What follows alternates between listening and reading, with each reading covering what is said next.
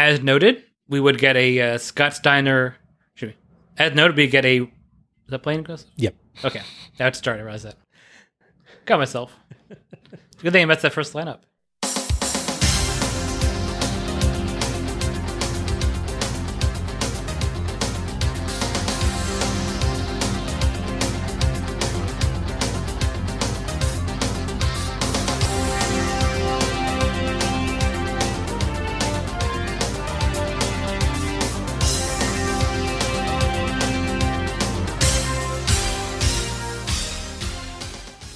Hello everyone, and welcome to Let's Go to the Ring, where we take a look at the good old days, and not so good old days, of World Championship Wrestling series by series. I'm your host, Bob Moore, and I'm joined by Alec Pridgen, a man with just what he needs to be a champion podcast host. Lungs. Uh, that definitely helps, yeah. I heard from no less than Kurt Hennig that that's important in all careers. So that's the perfect advice, right? Or it, it, legally not the perfect advice. Yes, Sorry. it's it's the headache advice. That, thank you. Yeah. I mean, don't get the lawyers on us. It's always shocking that they never came up with like another descriptor for him. Yeah. Like they didn't try Mister Perfection, see if they could get by with that yeah, one. Yeah, Mister Ultimate, or I guess that would have gotten him in trouble about the Ultimate Warrior. Yeah. So it's like all the good adjectives are taken. Yeah. How's it going tonight, Al? Good. How's it going with you? Uh, doing all right, uh, despite what we're about to discuss. Yeah. I think I think I'm looking ahead to being done with this show because... Well, and, and looking forward to next show, of course. N- not so much, but looking yeah. forward to the intervening time where we get to celebrate Christmas and have lots of things that make me actually glad to be alive, unlike Bash at the Beach nineteen ninety-nine. Fair enough. Which is what we are discussing today, a tidal wave of trash-talking, body-slamming, tsunami fury. So yeah, not to spoil our thoughts on this show or anything, but it's quite appropriate that the tagline mentions a few natural disasters. Yeah, we'll take the word talking out of trash talking, maybe. That might be good as well. This is also true. Bash of the Beach nineteen ninety-nine was held on July eleventh, nineteen ninety-nine at the National Car Rental Center in Fort Lauderdale, Florida, presumably so that anyone who wanted to flee could be assured of available transportation in front of thirteen thousand six hundred twenty-four fans, eleven thousand three hundred ninety-seven paid. The National Car Rental Center, now the Amarant Bank Arena, has gone through quite a slew of names, including the Florida Live Arena, the B B and T Center, Bank Atlantic Center, and you'll like this one, Al, the Office Depot Center. Hey, there you go. I thought you were going to say the La Parca Center. That that would be the, the best, though that be that's presumably the parking structure next door. Yeah, that's, there you go. Yeah, yeah. yeah. Parca. Yeah. Either that or the winter clothing store. Or right. A lot of demand for those in Fort Lauderdale, for sure. Definitely. The center had actually opened less than a year prior, on October third, nineteen ninety-eight. It holds between fifteen thousand two hundred seven and twenty-two thousand four hundred fifty-seven people, depending on the exact arrangement. While we don't have another W C W show to compare to here, we do have a couple W W E shows in the same arena. Okay. Armageddon nineteen ninety-nine and Armageddon two thousand two. nineteen ninety-nine got seventeen thousand fifty-four attendees, making it pretty clear W C W missed the market, filling the available seats by a fair bit. Yeah. But W C W did at least trounce two thousand two's version, which is listed at only getting about nine thousand people in the then Office Depot Center. Oh, okay. Bash of the Beach nineteen ninety-nine earned about one hundred fifty-five thousand pay-per-view buys, a drop of about three hundred seventy thousand from last year's five hundred twenty-five thousand. Whoa! In fact, it is the lowest number for a Bash at the Beach so far, though the two Beach Blast shows had less buys, so there's that at least. Yeah, that's something, I guess. Before the show, there was one dark match. C G Afi, later Tony Marinara and Tony Mamaluke, mm-hmm. and Jeremy Lopez beat Jamie Howard, later Jamie Noble, and Jet Jaguar. Yeah, I looked that up. I was very disappointed to find just like some white guy. Yeah, he's not dressed like the yeah. thing from the Godzilla franchise. I got my hopes up so much. According to Cage Match listings, by the way, this would be both Afi and Howard's first W C W match. Okay. The same for Lopez and Jaguar, but they don't go on to have W C W careers, True. Though they are listed as having at least one more match each. Okay. I was also curious about Jet Jaguar, since he's named intentionally or not after a robot from the Godzilla franchise. Mm-hmm. Cage Match had a section on his page warning, "This text is hidden because it is only available in the German language. Please click this line if you do not care and want to view it anyway." Okay. I did so, of course, because I was very curious, and it informed me that the former Jaguar arbeitet als Website-Gestalter, which translates to works as a website designer. Ah. Kind of seems like they could have taken the two and a half seconds necessary to translate that rather than having a warning up there, but that's just me. Yeah. Anyway, best of luck in your website design career, Jaguar. Mm-hmm. So, will I find more opportunities to butcher the German language on this show? To find out, let's go to the ring. W C W's terrible logo brings us in and cuts to an opening video package featuring generic hard rock that is too long for the footage that they've chosen, so they just set up an extreme fast-forward loop of footage to close it out. Nice transition to the W C W Bash at the Beach title card, though. And this logo is one that the crappy late nineties, early two thousands W C W logo does kind of work with. They've got it positioned well, centered at the top of it, and it has similar, like, pointiness to it that the overall Bash at the Beach logo has this time. The video package covers, such as it does, the build-up to our main event, Kevin Nash and Sting versus Sid Vicious and the Macho Man, Randy Savage. Host Tony Schiavone calls out the spaciousness of the National Car Rental Center, which probably isn't the best idea when you're far from filling it up. Hey guys, we booked an arena that was too big! Yes. He's joined by Bobby the Brain Heenan, just a two-man team tonight. Both are in good beach-themed shirts, and Heenan is wearing sunglasses indoors. Tony and Heenan build up the main event and note that if Nash is pinned by Savage, Vicious, or Sting, he loses the world title. Sting, it must be noted, is Nash's partner. Mm. Meaning that it is impossible for both him and Nash to be legal at the same time. Thus, no, Sting can't pin Nash to win the world title because Sting can't pin Nash. Now, maybe if it was a Falls Count Anywhere match, you could go outside the ring and pin him while you're legal. Yeah, or, or like tornado tag. Yeah. That, that would work. That would tornado. be how it would work. I mean, it'd still be nonsensical that you can pin your own partner, but at least you, it would make sense how they could be in the ring together. Right, exactly. This is ironically a situation that would be aided by W C W's rules from, what was it, Bash nineteen ninety-five? Oh, The yeah. one where they had the tag teams that could tag even if they weren't on the same team? Yes, yeah. Tony also notes that Tenay is out in a junkyard. Heenan jokes, he should be. Yeah. Tenay is covering an unsanctioned match, Hardcore Hack's Junkyard Invitational.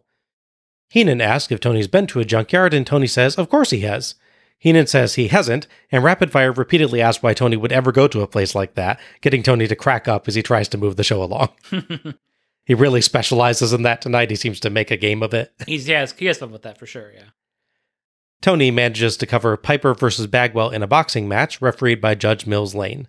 Lane famously refereed Holyfield versus Tyson two on June twenty-eighth, nineteen ninety-seven, the Bite Fight. I'll be honest, I was not expecting to reference that multiple times in a single W C W series. Mm-hmm. Lane was also an actual courtroom judge, and had a courtroom T V show, Judge Mills Lane, from nineteen ninety-eight to two thousand one.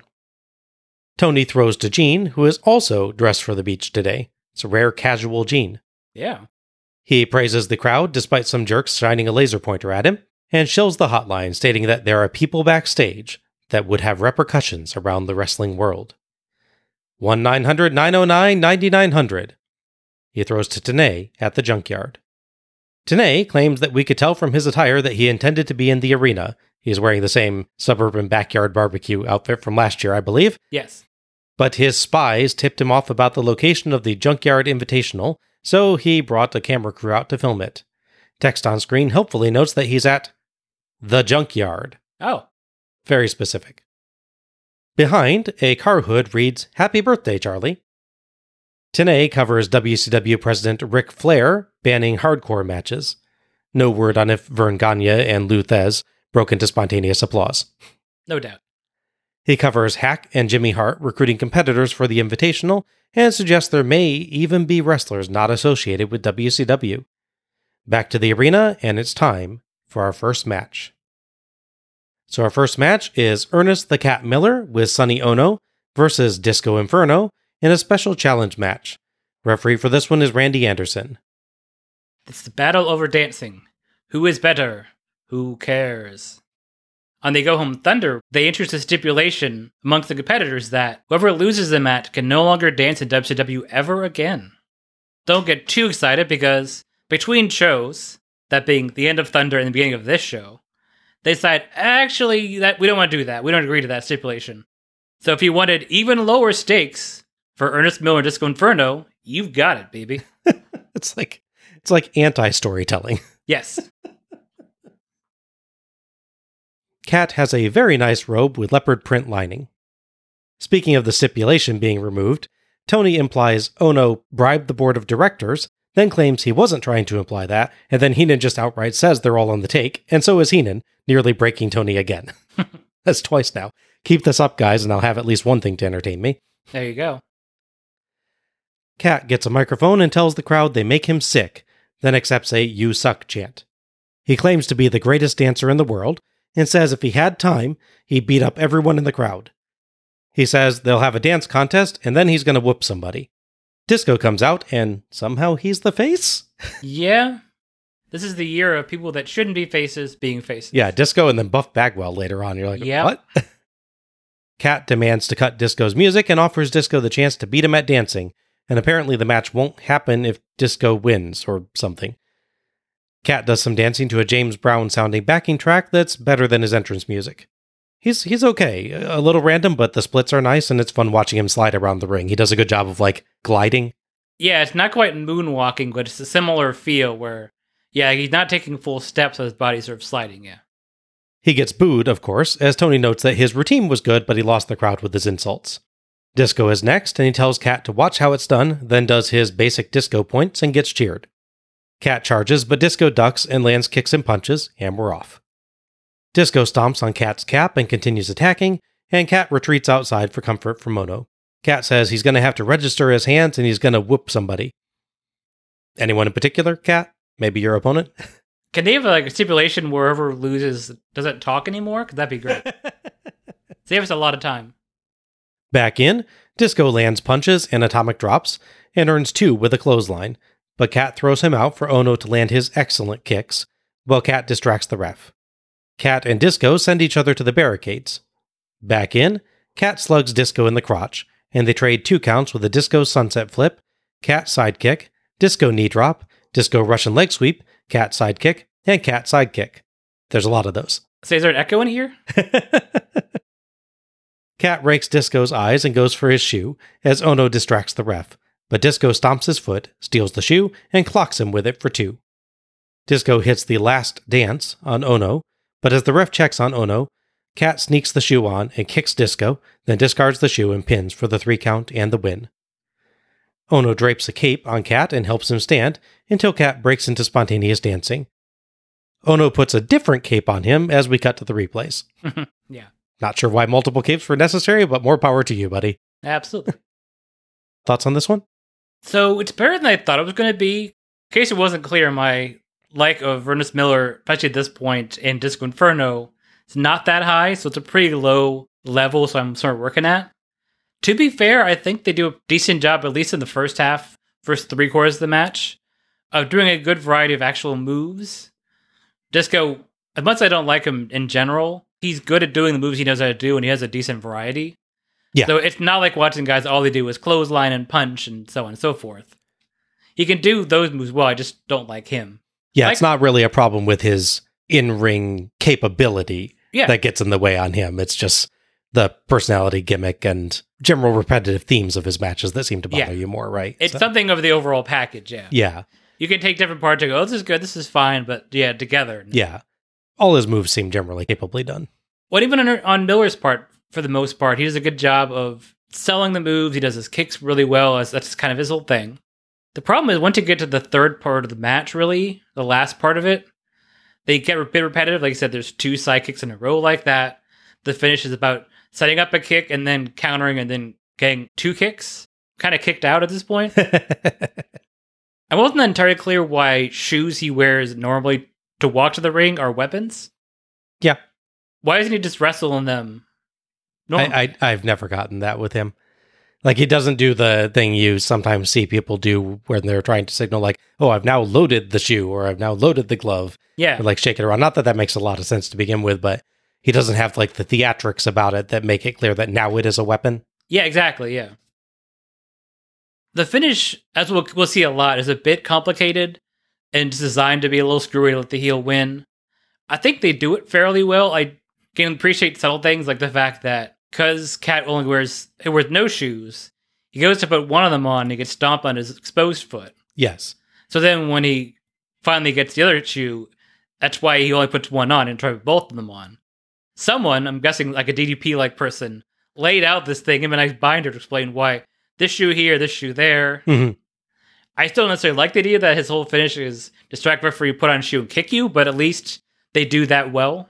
The overall plotting of it, I think, is fine. Yeah. It needs that extra bit of theatrics to say, ah, now it is loaded, or like Onoo doing something to it or something like right. that. Or something you would know would be dangerous. Like, it'd be like if they do the shoe thing, you know, lay shoes, but instead of turning it so it's simply the heel and like aiming at like the eye or the forehead, if it's just holding the shoe and just like punching them with it. Yeah. Yeah, I thought this was a perfectly acceptable match. It's not the sort I would have expected as an opening. That's normally reserved more for cruiserweights doing really acrobatic stunts, and this was pretty simple in design. It's mostly striking and whips to the ropes with a few throws mixed in, but Cat's kicks are quite good, and after some initial stalling, they kept a good quick pace. Disco had some surprisingly intense punches at times, too. Yeah, sir. The crowd did seem pretty into it, probably due to the audience participation pre-match, mm-hmm. so it did its job. I don't think I'm going to remember much of this one tomorrow, but as we'll find out later tonight, sometimes that's better than being memorable. Yeah. Well, and sadly, we'll learn later why the cruiserweights are not in the opener. It's not not a good reason. Yeah, yeah, yeah. As we've already covered officially already, but in the timeline, on the very next show, that is Road Wild ninety-nine, we get the match between Buff Bagwell and Ernest Miller, which uh, is worse than, than this one. That's so, so bad. Yeah. As much as I don't like Disco, they don't botch anything in this match, and they definitely botched a few things in that match. And there and there's more action in like a few moments of this match than oh, yeah. in that entire match. Agreed, yes. Tony throws to Mark Madden with Judge Mills Lane. Judge Lane, Holyfield versus Tyson is one thing, but Piper versus Bagwell might be even crazier. How in the world are you going to maintain order in there? Well, there's certain protocol. I expect them to get it on a bit, and I know they have a little leeway, a little more leeway than even a professional prize fight, a boxing match. But I can look, tell you this, I'm not going to put up any crap. If I got to chase one on my will, that's the name of the game. There's certain protocols, certain things you can do, certain things you can't do. So we'll just see where the chips fall when they get it on. Now, you don't seem to like Roddy Piper very much, do you? Oh, I don't dislike any athlete. I mean, I respect the athletes, but I don't put up with any crap from athletes. I think if you do that, you let them take the fight from you. How much leeway will you allow in this fight? I mean, Tyson bit Holyfield not once but twice before you called for the bell. How much will you let go? It depends. The people that said I should have chased Tyson after the first bite make a good case for it, but the doc said he could go on. If so much is on the line, I let it go. I'll cut him a little slack, but I'm not going to cut him a lot of slack. There's a lot on the line here. One of W C W's young. All going on right now at W C W dot com tonight. Justice you can trust in the ring. You know why he let the fight go on? He asked Holyfield. He said, "Are you in trouble?" He went, "Huh?" I'm surprised saying this, but this was, one, a good W C W internet table segment that got enough time to be of value for the show. Yeah. And two, a good interview by Mark Madden, of all people. Yeah. The guy's had a long radio career after this company. He must do something right. This is him actually showing what he can do if he stops being a, a pervert idiot uh, yeah. for his character. Yeah, this is the, the observer effect. People act differently than they know being filmed. I wonder if, if they tell him, oh, we're going to cut to you now and film this, or do they just keep talking the whole time? Let's is say this, twenty is minutes. This Mark Madden not in character because he's just yeah. doing an interview? Yeah. Or have, have they just legit not started the Madden craziness character yet, and it, this is just Mark Madden, standard interviewer? Yeah. It's interesting. Way. But he gets some good insights out of Lane, and he presses him with questions about the famous incident that surely got Lane his role on this show, and also delved into how he would referee the unusual boxing match later on. And Lane, for his part, seemed very comfortable with the interview format, not surprising since he's been a public personality for a long time in both sports and the courtroom at this point. Yeah. So yeah, this was good. It doesn't change how weird it is to have a boxing match on a wrestling show, but it was good. I will say there's some ominous foreshadowing of him saying he'll give him some leeway, yes. but not too much. As with many of these things, it, the interview doesn't quite correspond with what actually goes on in the match, but yeah. but the interview is still, I think, a solid part of the show that I liked. Yeah, I remember when we were watching this first time, we kept waiting for them to suddenly cut away, and like they didn't. Yeah. Like, oh, you're actually letting them explain a point. You did, yeah, because we're like, what was it, two short, or it might have been last show, actually. I was Conan, just, for sure, they cut away from Yeah, it. They just would like chop in the middle of a sentence just as they were getting to the point of, yeah, yeah it was last show because it happened with Perfect, too, where he's just, oh, yeah, yeah. just getting to explaining his point, and then they're, bare. Well, they don't give too much of the show away, Bob. You got to pay to listen to Radio W C W or whatever the hell they call it. We then cut to a video package showing a combined build-up to our next match, Hammer versus Steiner, combined with Flair banning hardcore matches. Van Hammer is not particularly good at setting up tables. He is apparently better at asking for title matches. Hate to interrupt, I can see you guys are busy. Mister President. Yep. Mister Vice President. R P V P. R P V P, uh, uh, okay, little, I little, see. Little H. Little H, Asia, little A, Asia. Yeah, yes, you're all here, and I can see you're busy. This won't take long, but um, I've been on a roll lately, winning some matches. Have you been on a roll? Would like a title shot. A title shot? You're the man that can give it to me, right? A title shot? A title, title shot. shot. Title shot. Oh, I think that's a great idea. You're telling me. All right, Bash at the Beach. You want a title shot? Title shot. Steiner, you got it. Who? Steiner! Steiner! Steiner! Rick Steiner! All to yourself. What a roll you'll get on this. We'll see if you're a sledgehammer or a pinball. You'll be rolled out. I love it. I'll let Al go over the details next, but I do want to note that I love the overall vibe of Ric Flair's presidential cabinet, as it were. Mm-hmm. With Flair, Piper, and Charles Robinson just happily chattering away, while Arn chills out like their cool, relaxed, very chilled dad. Yeah, I can see that. Arn's entirely uncaring shrug when Flair asks him if Hammer has been on a roll is the absolute best. Yeah, yeah. At most people's response to Van Hammer.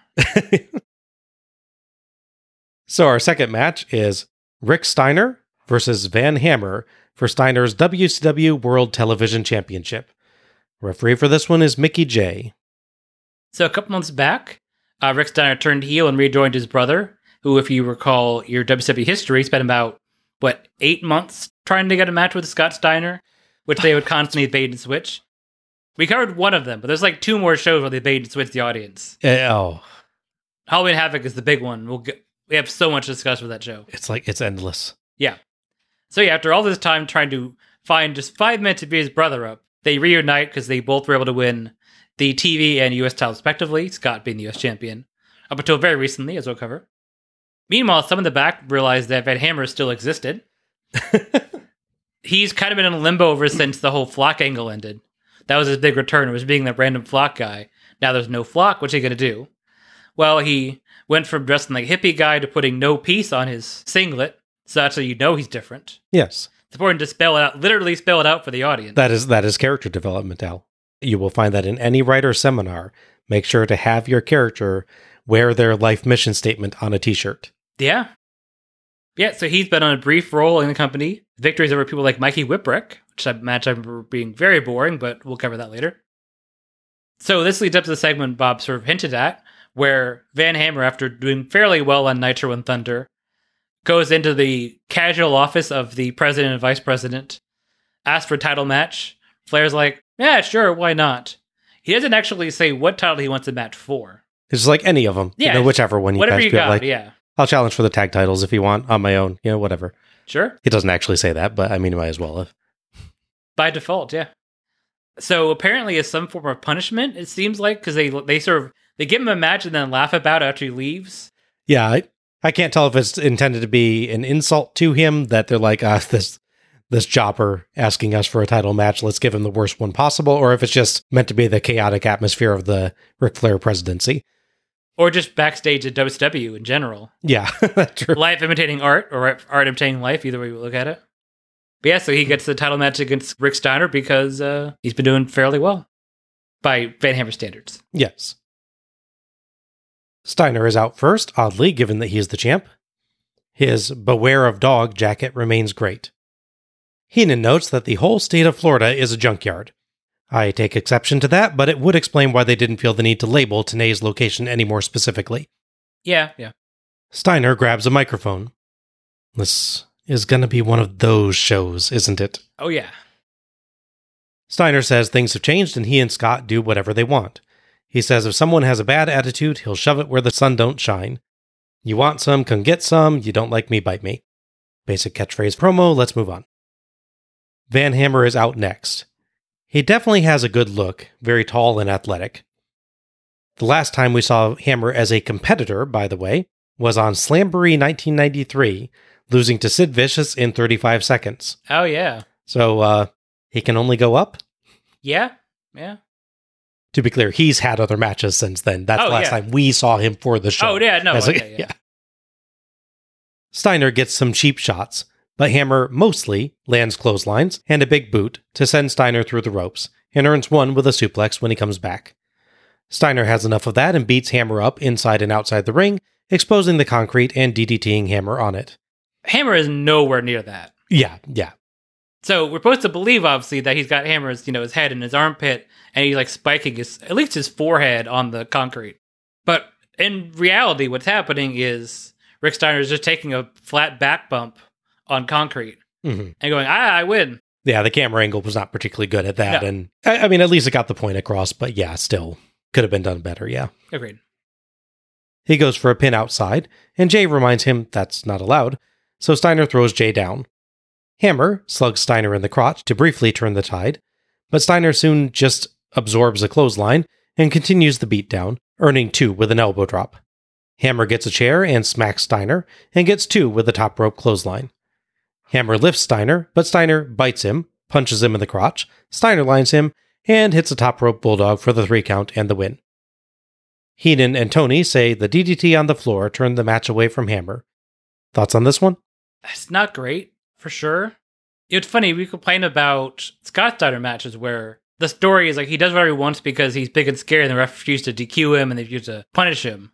I kind of thought that was a Scott Steiner thing, but apparently that's just a Steiner thing. Yeah, at least in this match, for sure. Yeah. yeah. I haven't seen a lot of the Rick Steiner solo matches during this period is the thing. We've seen the Goldberg one, obviously. Right, yeah. Which, ugh. And it's part of the, the overall weird vibe they started in like ninety-eight where sort of looser rules about what qualifies as disqualification or not. Yeah. But he he directly shoves the referee this, he does, in this yeah. match. Yeah, which, I mean, at the very least, that should definitely do it. Well, his first, like his first ball shot is somewhat disguised, but the second one is just a running kick. Yes. It's a penalty kick to a goal. Right between the goalposts. Yeah, yeah. Right in the nails, I guess, for Van Hammer. I'm just confused by this match and, like, the booking. Because they spend a couple months building up Van Hammer as like a decent threat for a mid-card guy. Mm-hmm. He's got a good look. He's not good in the ring, but he has a good look, so you can kind of get by with that. But they have very little against Rick Steiner and lose in fairly convincing fashion. I guess you could argue that the how is this not D Q aspect sort of protects him, but he gets involved in that as well, so it's not like he's fighting fair, it's what's cheating against him to right. get advantage. It, yeah, exactly. They're both doing it. I will say he's not truly terrible. Like, is there some bits he doesn't...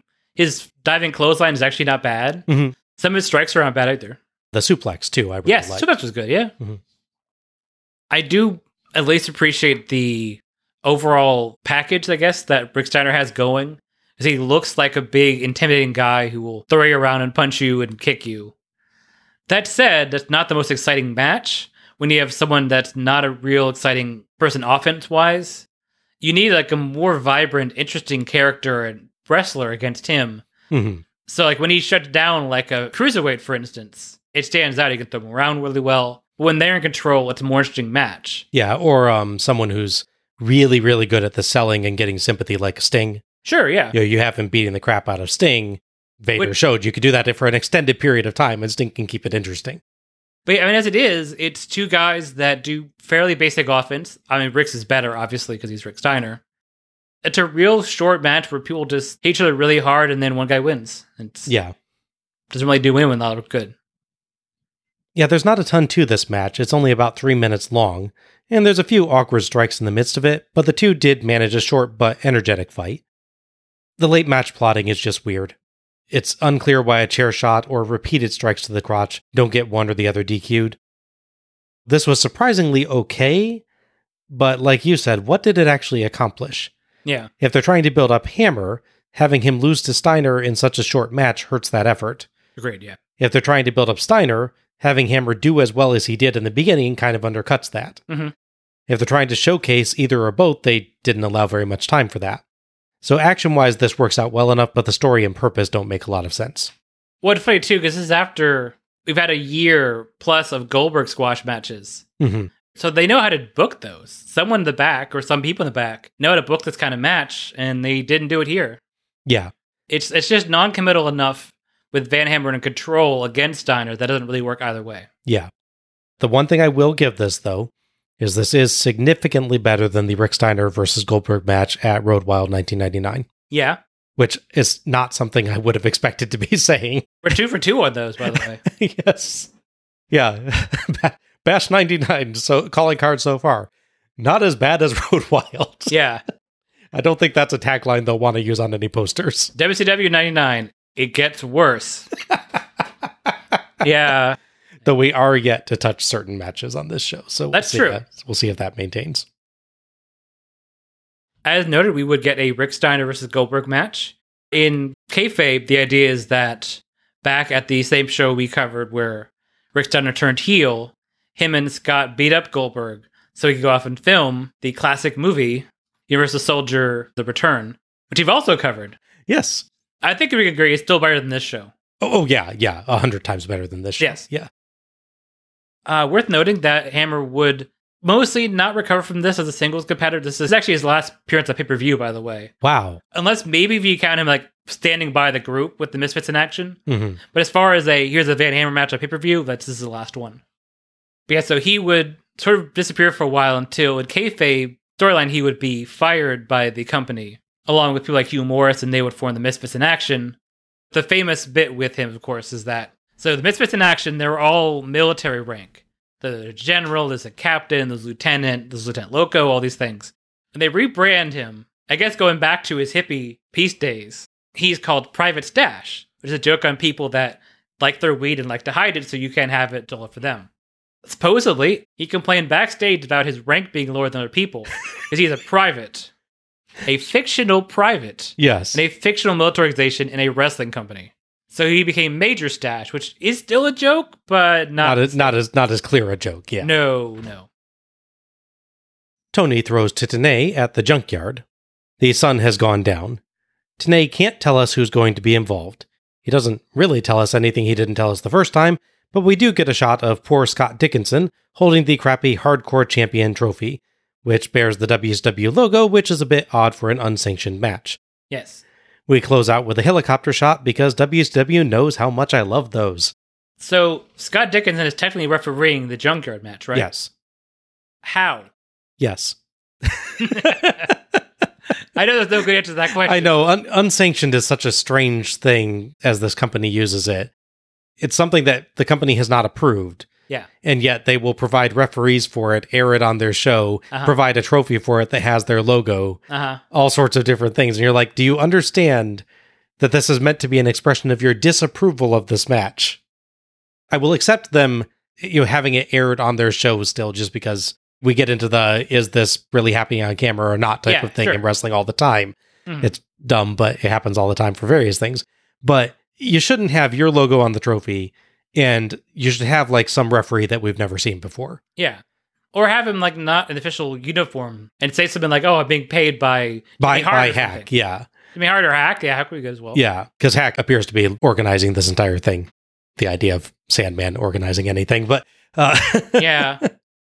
Do you think this is um, karma getting back at Scott Dickinson for that? Him refereeing the Chavo and Stevie Ray match last year and not having to do any work at all? Oh, right, yeah. Guess what, buddy? This year you have to referee the Junkyard Invitational. Yeah, it's true. I mean, still he doesn't have to do very much, but, you know, he does have to sit there watching the Junkyard Invitational. Yeah, he has to enjoy the smell of the whole area. Oh, yeah. We cut to a short video of W C W President Ric Flair giving his son David the U S title and telling him that women will like him despite his total lack of charisma. Rick didn't actually say that last bit, mind. Mm-hmm. Our third match is Dean Malenko versus David Flair, with Tori Wilson, Ric Flair, Asia, Arn Anderson, and Charles Robinson, for Flair's W C W United States Heavyweight Championship. Referee for this one is Johnny Boone. Ric Flair has gone a bit mad with power, which is surprising. He's usually a very level, straight-laced character. But yeah, in about six months, he's gone from wrestler to president for ninety days, to president for life, to fired, to back to president for life. So wrap your head around that first off. President for life means about as much as N W O for life. Exactly. But you come to the giant, yeah. As one of his acts, he would strip Scott Steiner of the U S title. This happened on the July fifth Nitro. So July fifth, ninety-nine, which is my sixteenth birthday. Okay. I did not get a U S title for my birthday, in case you're asking. I wasn't. Well, I'm just letting you know I did not. I was trying to, you know, it's funny, I was when I was writing my notes, I was trying to think, what did I get for my sixteenth birthday? I honestly do not remember. I'm sure it's something in this room, because I keep everything I've ever owned in my life. I'm guessing it's probably PlayStation games that are N sixty-four, maybe, at that point. Would still, yeah. I was going to make a joke, well, I got this for birthday. I actually can't remember what it was. So, so folks, you know, just, just in case you're wondering, never buy Al anything for his birthday, because he'll just forget it. I don't think I like this message. I was going to do that, like, disclaimer where it's the opinions stay, therefore, not those, let's go ring Alec Pridgen. At this point, there is no horseman, it's just Ric Flair's cabinet, which we'll see all of in the next match. Malenko is out first. Tony notes that he wanted to rekindle the Four Horsemen, but Flair let the power of the presidency go to his head and dissolved the Four Horsemen. David Flair comes out in a Flair-style silver robe, arm-in-arm with Tori Wilson. Honestly, walking out wearing a Flair robe is the most comfortable I have seen David Flair look on camera. Yeah. It makes sense. You've got to figure he probably tried some on and pretended to be his dad while growing up. Yeah, for sure. Ric Flair and company follow behind. Tony is grateful that Boone is the ref, rather than Flair's pal Robinson. Malenko easily dominates, even tossing David to the ground after David manages one bit of offense, a waist lock. Malenko repeatedly lectures Rick about David. David eventually shoves Malenko, so Malenko stomps him flat, suplexes him, and sets for the cloverleaf. Rick in, but Malenko slugs him. Arn in, and he spinebusters Boone, and Robinson takes Boone's ref shirt. Malenko disposes of Arn, then Asia, and puts the latter in the Texas cloverleaf, but Rick hits Malenko with the U S title and puts David on top for the three count and the win. Tony calls it a blemish on the United States title. Rick and Tori check on David as Arn stomps Malenko outside. Flair gets in a stomp too as the group makes their exit, and Heenan reminds us that Malenko used to be a horseman. Thoughts on this one? I mean, this isn't really even a match, is it?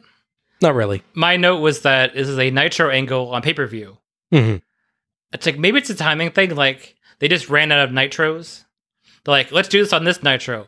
Oh, wait, no, Sunday's pay-per-view. Well, we can't ignore this for another extra day, so let's just do it on pay-per-view. That's when people pay for to watch this, I guess. Yeah. I feel like it's a little bit of a, well, we got to have the U S title on pay-per-view kind of thing, too. Yeah. I get that they want, even if I don't like it, that they got to push this angle. Let's show how crazy Flair is. We put the title on his kid, who has no, I think Doug White has no offense as champion, which is definitely a stat to have. Yes. not, a, not a good one, but it's definitely a stat. Uh, but yeah, it's, it's barely even any action in it because it's Malenko constantly knocking the poor kid down until like six people run into the ring and do stuff. Mm-hmm.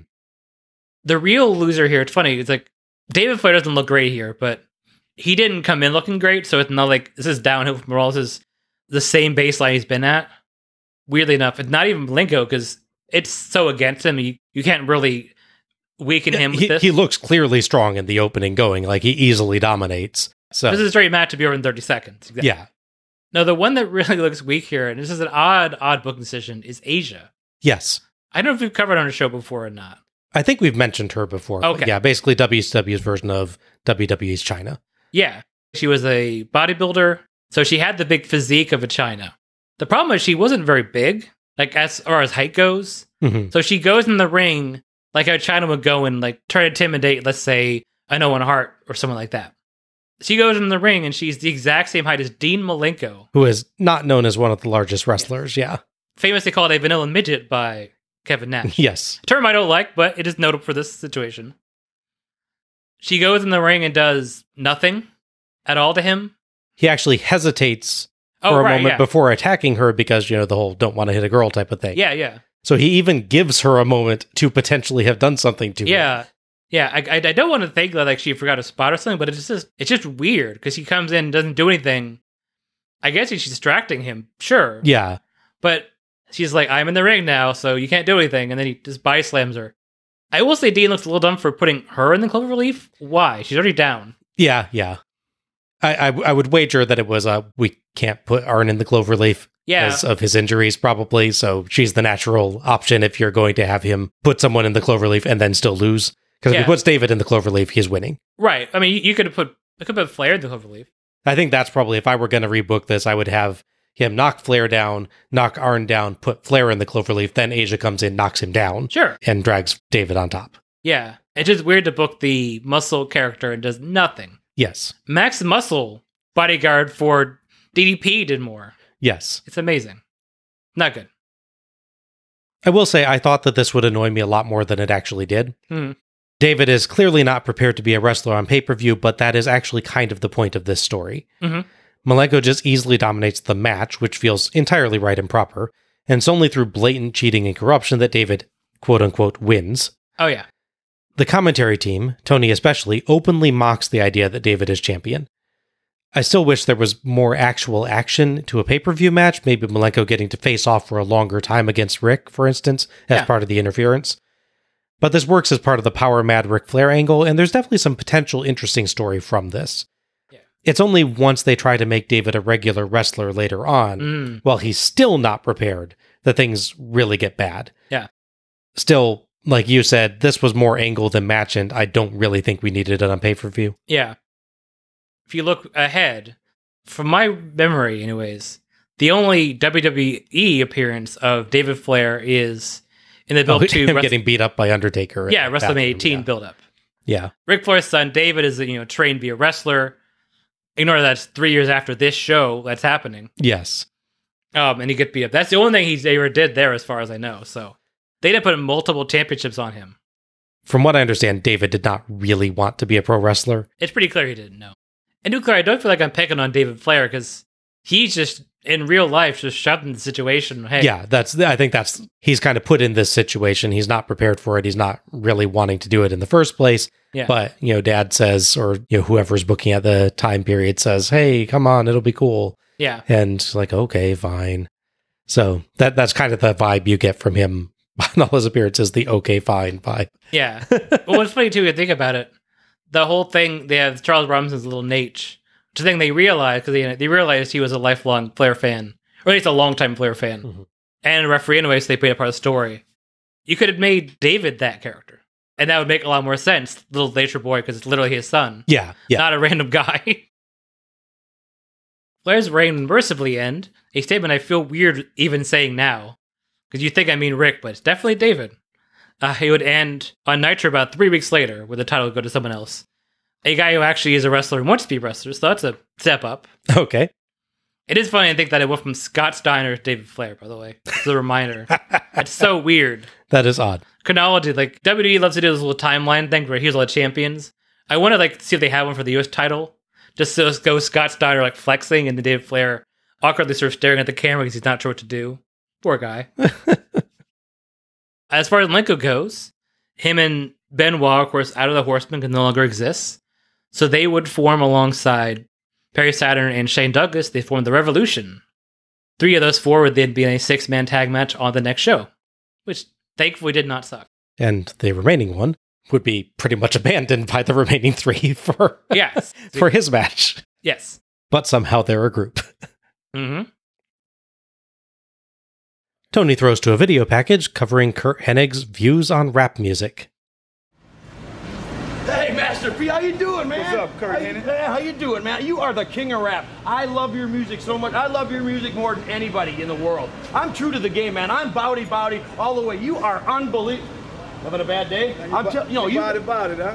Oh, all the way, man. I so love like rap. rap? I love rap music. If I get an autograph or something, man. I got I... something special for you since you're true to the game. You got one of them true big baby? Right here. Right. Oh, man. Get you a special autograph sound. You don't know how much I appreciate this. I mean, this is... Man, I, this is the best keeps. This is the greatest gift that I have ever gotten. I am going to keep this. In fact, I respect this. You want me to show you how much I really respect this? That's about how much I respect this. Oh, you won't beat down. Yeah, yeah.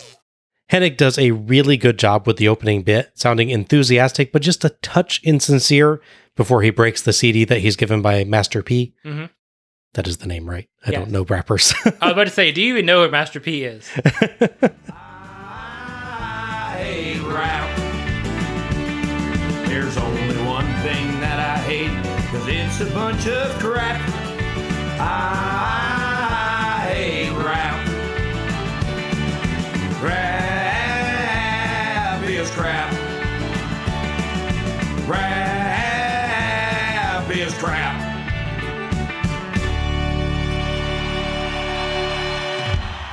I adore the music video segment of this promo package with their uh, anti-rap song, Rap is Crap. Yeah. Largely because Hennig and company are so clearly having a good time making a music video. They are, yeah. It's one of those infectious enthusiasm segments. Mm-hmm. The song definitely would not be winning any awards. No. But it was a lot of fun watching them. Mm. But what is it with W C W songs in this era that are just lists of things that the singer likes? They did that with Three Count, too. Oh, yeah, that's true. We're going to give you what you all came to hear. That's that number one song. It's all the way to the top. It's called Rap is Crap, and it goes like this right here. Mansion five. All right. Weirdly, the video cuts off quite suddenly as Hennig's announcing another performance of it, which I thought at the time was going to be interrupted by their foes. But I listened to the W C W Mayhem album today again, against my better judgment. You poor man. Yes. The intro he's giving here is identical to the one that they play on the Mayhem album when they go into the song, yeah. which sounds like it was recorded at that time. Mm-hmm. So I think they actually do get a full performance there. I'm not sure. Okay. But quite suddenly, the video cuts off, and we get Dave Penzer in a look behind the scenes as he announces, Match in Five! Oh, yeah. Nice. So our fourth match is the No Limit Soldiers. That's Conan, Rey Mysterio Junior, Swole, and B A, otherwise known as Brad Armstrong, in one of his less ridiculous and copyright-infringing gimmicks. Yes. With Chase and four by four versus the West Texas Rednecks, Kurt Hennig, Bobby Duncum Junior, Barry Windham, and Kendall Windham, in an elimination tag match. Referee for this one is Nick Patrick. Having not learned any lesson from booking Jay Leno, Dennis Rodman, or Kiss, for that matter, the company would spend a small fortune hiring Master P to appear on television. To be fair, it was a big deal for him to be, be like a celebrity at this point in nineteen ninety-nine. Even if we necessarily don't know him that well or at all, he is generally well well known, oh, especially yeah. then. And his son, of course, has done very well for himself as well. They paid him a lot of money to show up on Nitro alongside his one thousand person entourage, or so it seemed. They would, of course, run afoul of famous cowboy Kurt Hennig, because Minnesota is definitely a cowboy town. Cowboy state, I should say. I'm sure they have fields, and sure they raise cattle, but that's not my first thought. There's a reason that the group was named the West Texas Rednecks, not the West Minnesota Rednecks. Yes, exactly. But I was going to joke that Minnesota is west of Texas, but I don't think it's actually true. I, I'm pretty sure that I made that exact confusion. Uh, Road Wild ninety-nine, I think. Yeah, okay. You corrected me on that. Yeah, I was like... I was going to at least try to make it make sense. You know, he would team up with the Wyndham brothers and Bobby Duncum Junior The interesting thing where the story plays out, and you see a bit of it in the video packages. So in the earlier package with Master P, like he runs in the backstage, he pretends to be a fan, so Master P will give him a C D, and then he smashes it. And he's confronted by like a large sum of people. It is the no-limit soldiers, so yeah. there are no limits to the number of them that will show up. Yeah, presumably it's like a clown car limo. It's it's like those segments uh, where, you, where you've got the boss in a video game, and until you beat the boss, oh, yeah. the, the, the ads just keep coming in. Yeah, every health segment more just come in, yeah. Yeah, gotcha. Yeah. So Hennig is supposed to be the heel in this story, but here he is standing up to a large army of people. Yes. And then later in the, the second and last appearance of Master P, they got to go up on Nitro to celebrate his son's birthday. Hennig then comes in the ring and, surrounded by people, gives Mendici Damo's gift of a cowboy hat, which he gets stomped on by the son. He's still kind of a heel because he's giving someone a gift they don't want. Mm-hmm. The worst kind of person in the world, of course. But again, he's confronted and attacked by all these people. So when he finds three other guys that are like-minded but not from the same state, it seems like a face like forming a faction to fend off another group. Yeah, yeah, it's like... Which is odd. Yeah, that's that's the trouble, and as as we'll see, is a problem with the match itself to some degree as well. It feels like it's booked not entirely backwards, but a little bit backwards. Yeah. Where it's always the heel that's outnumbered, it's always the heel that's getting beaten down.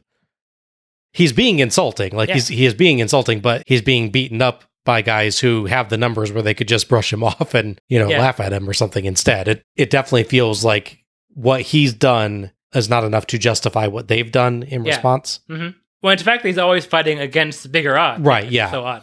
If you had him the first time he shows up, he meets just Master P himself backstage, maybe with one other guy. Sure. Because you probably want someone there that it's okay for Hennig to beat up. Yeah, yeah, of course. Uh, and then he beats that guy down just unprovoked after breaking the C D.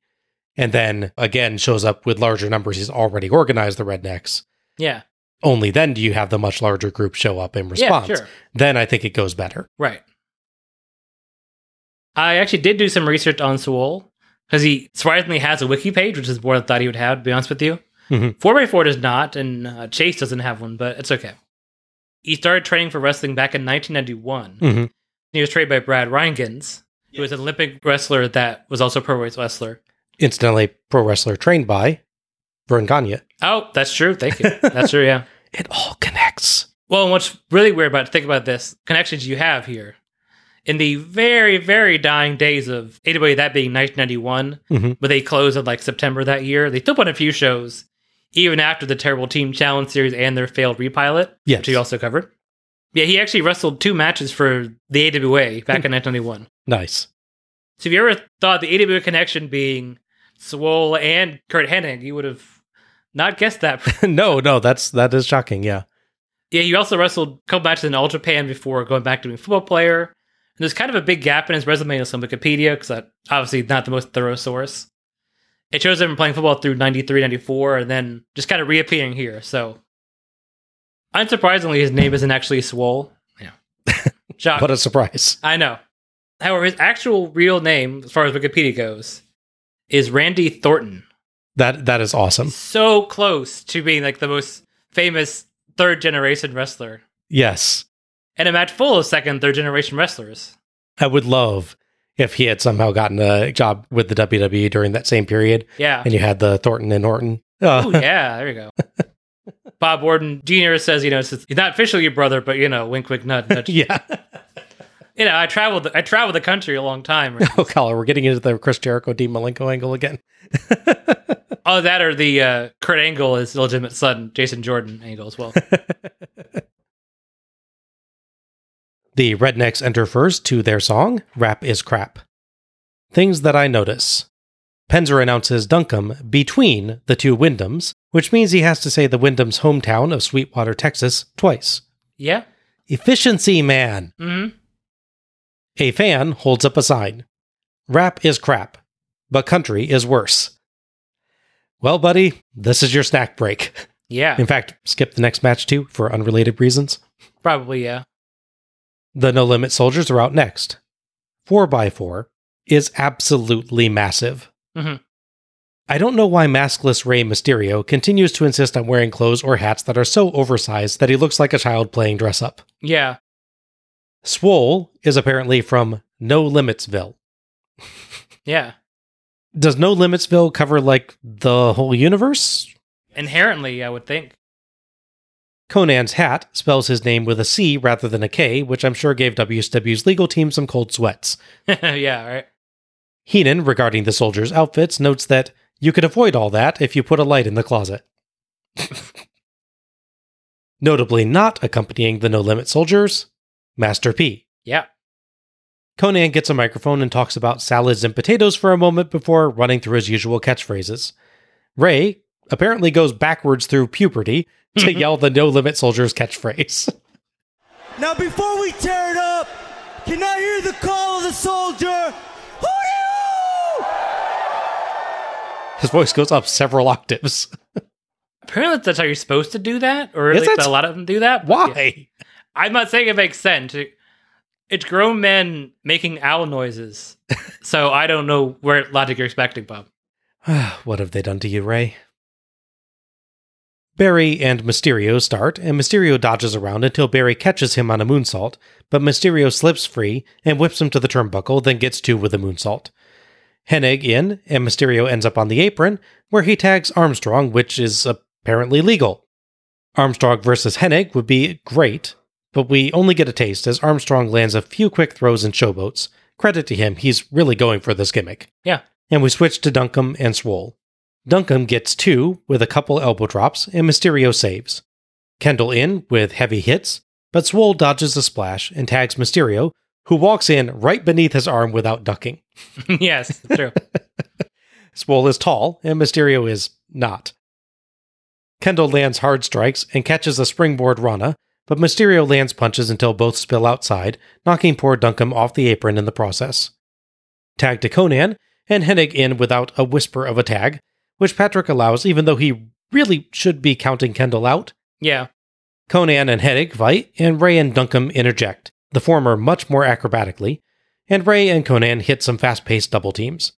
A confused Swole appears to reach for a tag from Rey, but gets one from Conan, as apparently Duncum is legal now, too, somehow. Sure. Swole pins Duncum for three off a Rey springboard leg drop for elimination one. Duncum tries to get back in, so Chase and four by four beat him up.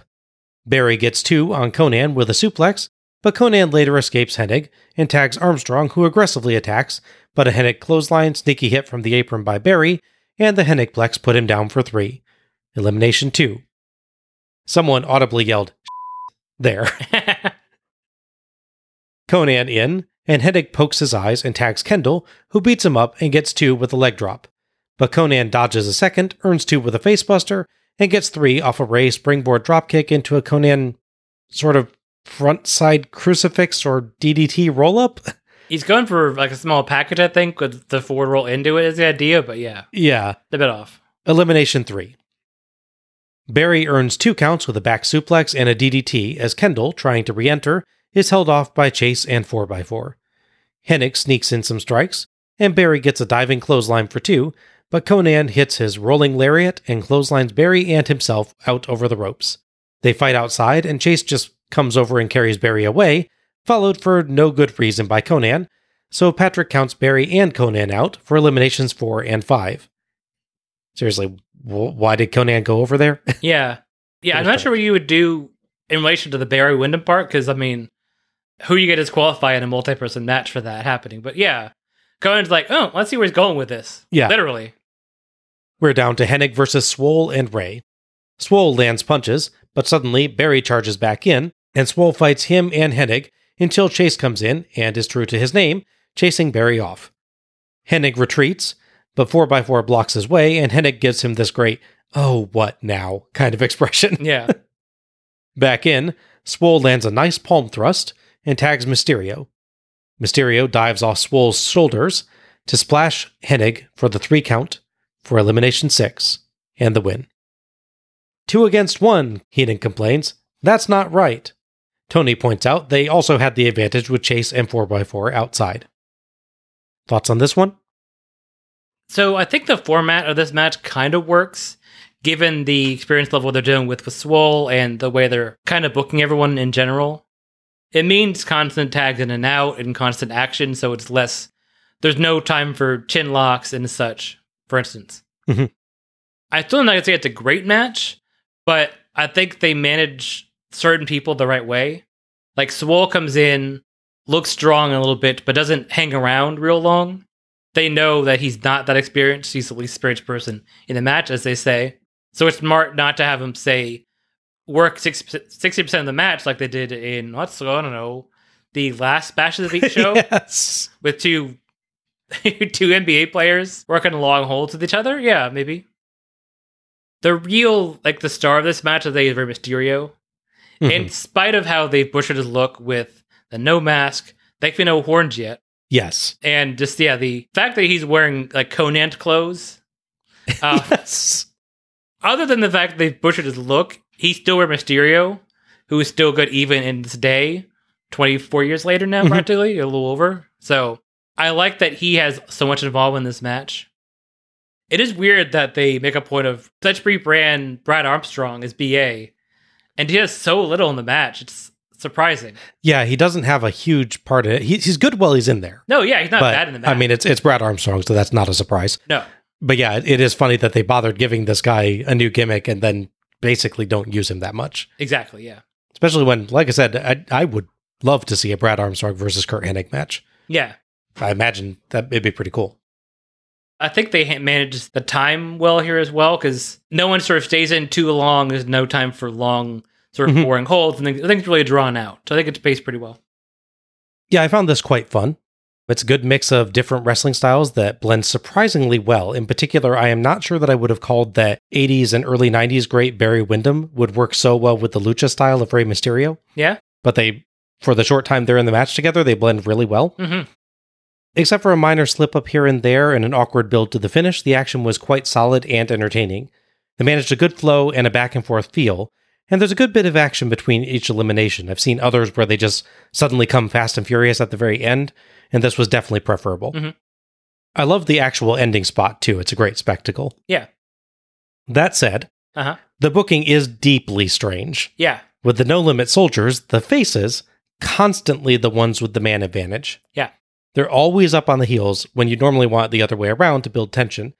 Plus, they have two extra guys outside the ring. And Rey is constantly jumping in to hit people from behind. Rey is really playing like us in tag matches. When yes, play the wrestling yes. game. Rey constantly just started to dropkick the guy when they're going to come back. They totally look like the heels here. And and the crowd sometimes seems a bit confused as a result. Yeah, thankfully they love Rey and Conan, so it helps. Yeah.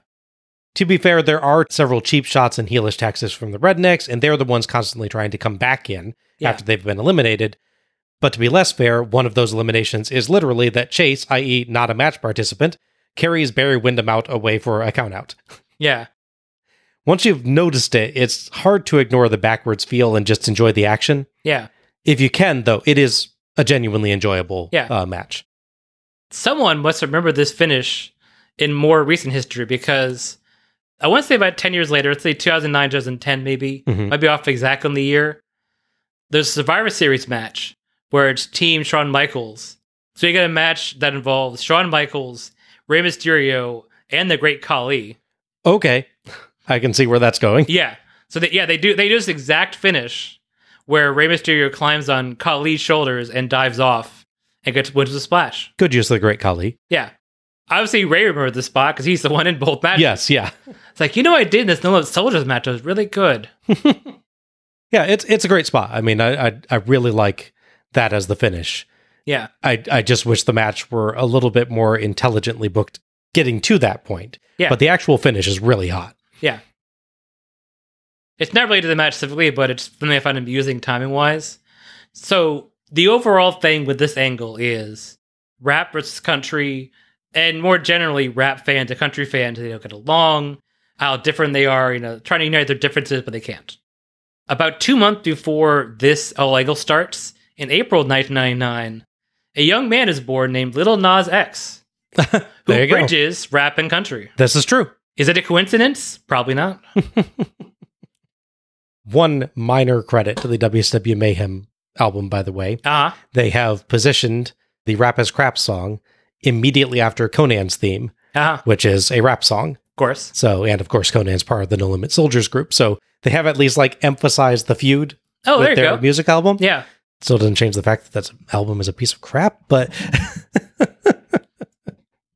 at least you're the one that bought it. I'm the one that bought it. I just gave it to you. So yes. I'm the villain here, clearly. Yes, you definitely are. The West Texas Rednecks would fight the Revolution, team I mentioned in the previous match, and a six-man match at Road Wild. The duo would also briefly hold the tag titles as the duo of the Wyndham Brothers. So it's kind of a weird bit of look when you look at it, because so they work a four-on-four match here. Mm-hmm. Next year, they work a three-on-three match. And then they work a two-on-two match with the tag titles. Slowly deducting. yeah. Eventually get down just Kurt Hennig and think we're good. As far as the No Limit Soldiers, they would quickly stop being a thing, unsurprisingly, given the whole angle is Master P and he's gone, and his son is gone, and it's just wrestlers that either actually rap like Conan, or just are adjacent to people that rap like Rey, mm-hmm. or just work backstage like Brad Armstrong. Yes. Rey and Conan would eventually, fairly quickly after this, unite with Eddie Guerrero and Billy Kidman, so we get the Filthy Animals. Right, right, right, right. Which is kind of adjacent gimmick. It's like they took the No Limit Soldiers idea and just were like, oh, we don't have Master P anymore. Let's just jam them in the same kind of thing. Yeah. Curiously, it would then lead, in a way, to a rap versus rap match. Because that same Road Wild show also is a six-man match, where it's Eddie Guerrero, Kidman, and Rey against Vampiro and the I C P. Why you gotta remind me of these things, man? History is weird. The, the existence of the I C P, I didn't want to remember that. Uh, as far as the... So the remainder of the group, you're looking at B A, Swole, Chase, and uh, four by four. They would just kind of hang around a bit longer, about a few weeks. Honestly, it's not even like a month goes by. The last appearance by the No Limit Soldiers on the August thirty-first episode of W C W Saturday Night, which was probably pre-tape anyways, because it's Saturday night. That's the last time they would appear, and it's also the last time Swole would wrestle. It's kind of a shame they spend so much time building up Swole. He's this big guy, he's got a future. I'm curious where he's going to go when it doesn't when he doesn't a month later. And it's a shame that he doesn't, because he was not bad in this match. Like, no. You can tell he's not as experienced as the other guys sure. in the ring, sure. Yeah. But he definitely had some good moves. I really loved that palm thrust at the end. He like got a good... He has um, the like, drop to the knee down force. Yeah, yeah, yeah, he got good emphasis of the force. Yeah. And I don't think by actually adding legit no. force to it. He has a good look, a good, impressive build, and uh, yeah. seemed... Like he had stamina and an ability to move in the ring. So yeah. I would have liked to see more from it's him. It's kind of a dropped ball, really, from W C W that they had this guy, and for whatever reason, I don't know why he's not wrestling. I don't know if he just didn't want to anymore. There could be more to the story, but if they could have kept him, and they did, and it's a shame. Yeah, yeah. He definitely had some potential, I think. Agreed. Yeah. We cut to the commentary desk where Tony goes over the upcoming matches. Tony notes, again, that Sting and Nash aren't really a tag team because Sting could pin Nash and win the world title. How? How can they both be legal at the same time? You have to address these things, W C W. Space is warped and time is relative, Bob, what to tell you. Tony and Heenan discuss the Junkyard Invitational, and Heenan lists off things we could see, which appears to include Rottweilers. Tony cracks up as Heenan struggles to describe the match and agrees that it's going to be unique. Heenan starts a story about a fight in a car at a drive-in movie theater involving a speaker on a post as Tony shakes his head and laughs, but Tony finally reclaims control to talk up the toughness of the match competitors. That was far more entertaining than the match itself is going to be. Yeah, sadly. Tony throws to video of Hack's challenge to other wrestlers from Nitro. Weirdly, it opens with a heavy, like, grainy effect. Yeah. But then fades to normal quality moments later. I think they're emulating a E C W vibe. Yeah. They had that sort of feel where they would shoot in like the backstage area. No, I get that, but yeah. It's just like they do this like, aha, it's it's crappy camera quality. Oh, suddenly it's perfect. Oh yeah, so I mean yeah, they're not doing it well, but yeah. That's at least why. Just like keep that effect on for the entire video. Yeah. And it would make more sense. I'm calling out every single tough man on this planet. Knobs, you want to meet me in that junkyard? You go ahead. Bigelow, you got it big enough. You meet me in that junkyard. Raven, I know you're home licking your wounds. You, Morris, sign on the dotted line. You want to get extreme? I'll show you extreme. Bash at the Beach junkyard match. It's an okay short promo, kendo stick to the forehead aside, but it's a bit weird to play it here since two of the four people mentioned, Bigelow and Raven, will not be in the match. Yeah, true. Just kind of strange that your build up to this, you have a fifty percent success rate. Yeah.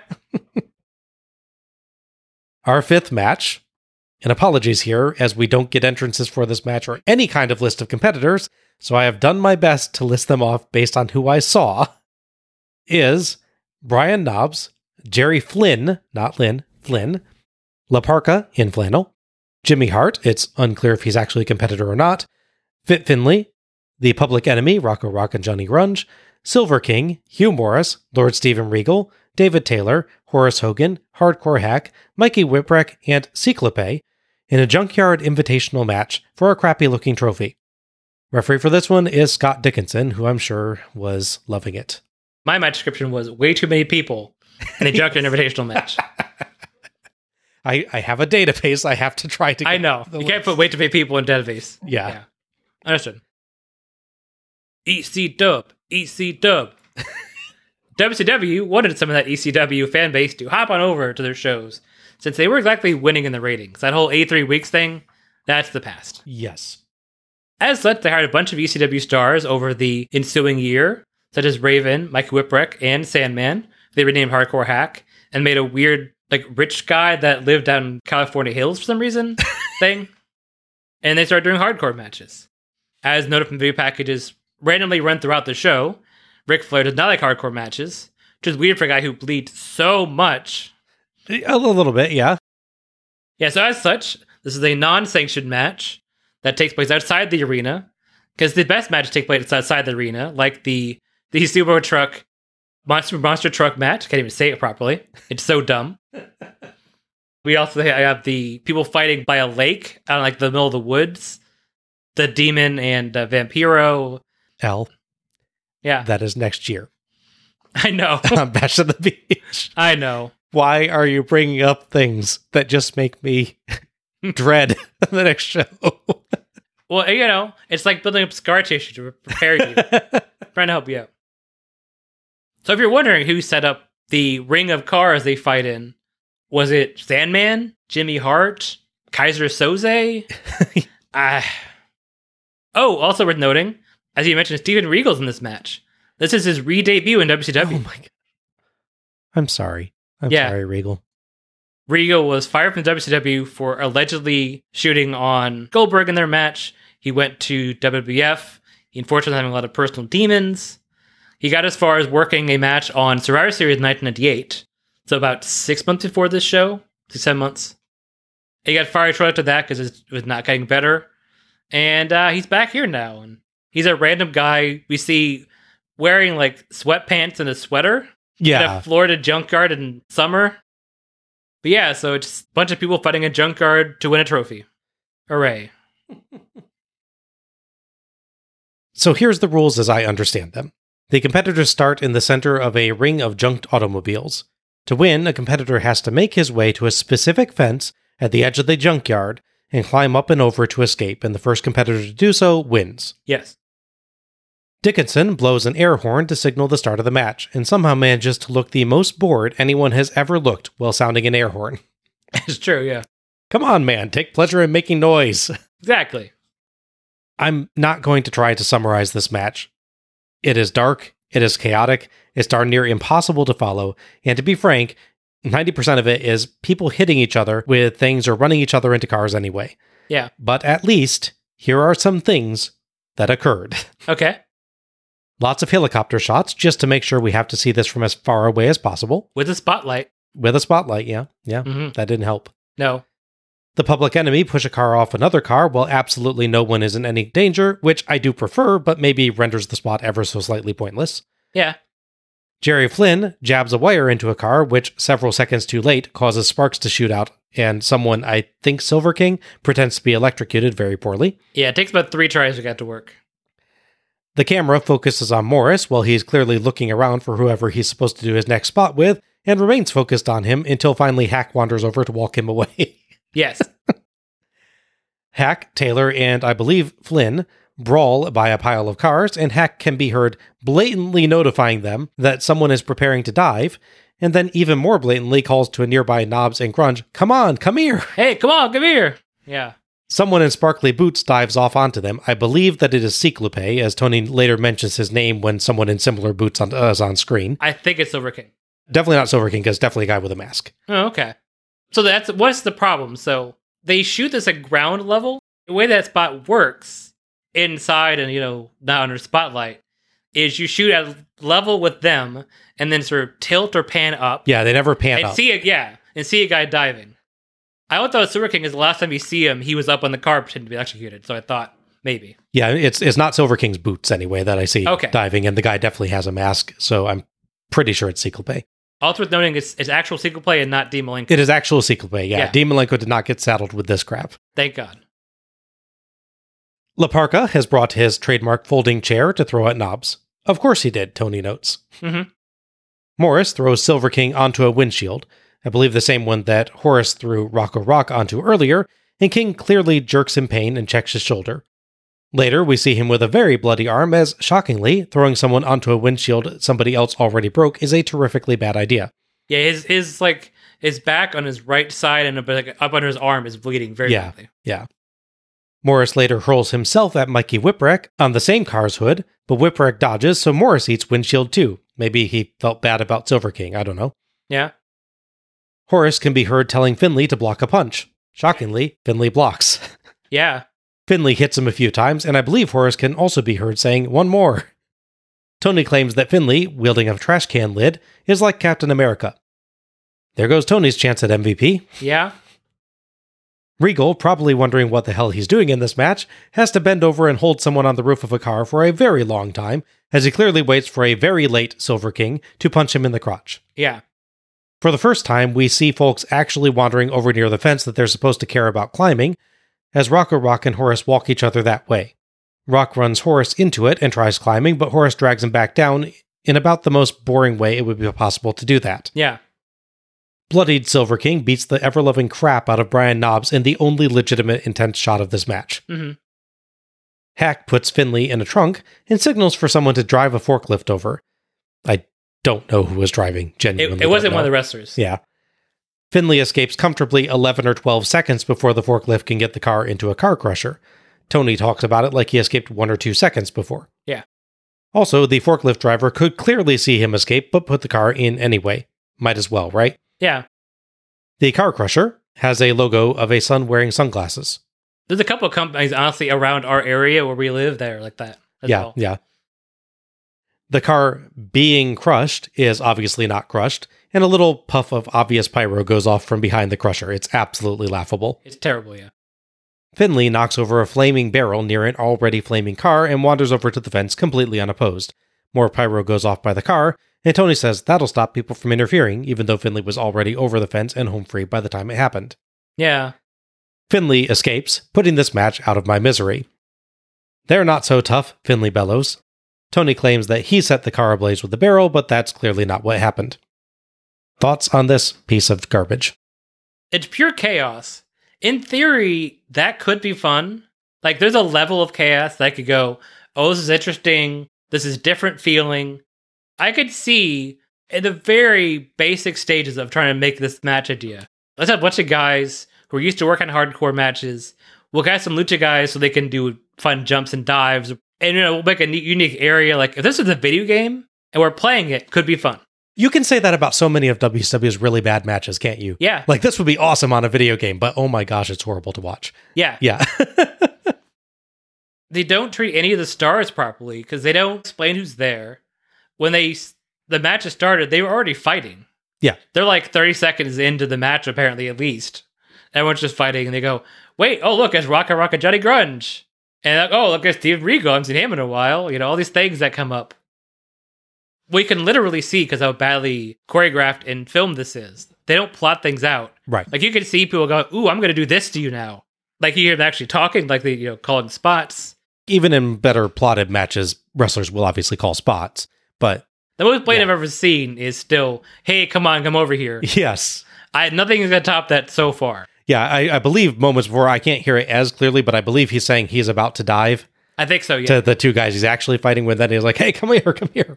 He actively drags them over so they make a bigger bite and catch. Yeah, it's amazing. Ugh. And so I could see, like, again, when you're plotting this idea of a match out, and calling a match is very generous, I know. That sounds fun, but it's not shot well. None of it's done well, unfortunately. I love Public Enemy, and I love La Parka.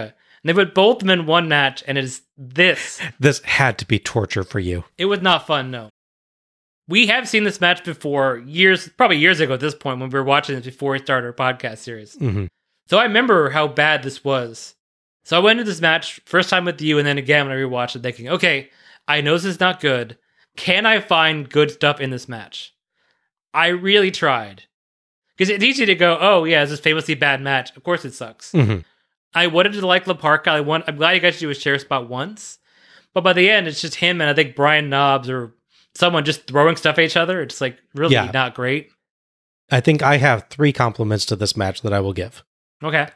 One, La Parka wearing flannel is hilarious. Uh-huh, sure. Two, La Parka gets to do his chair shot.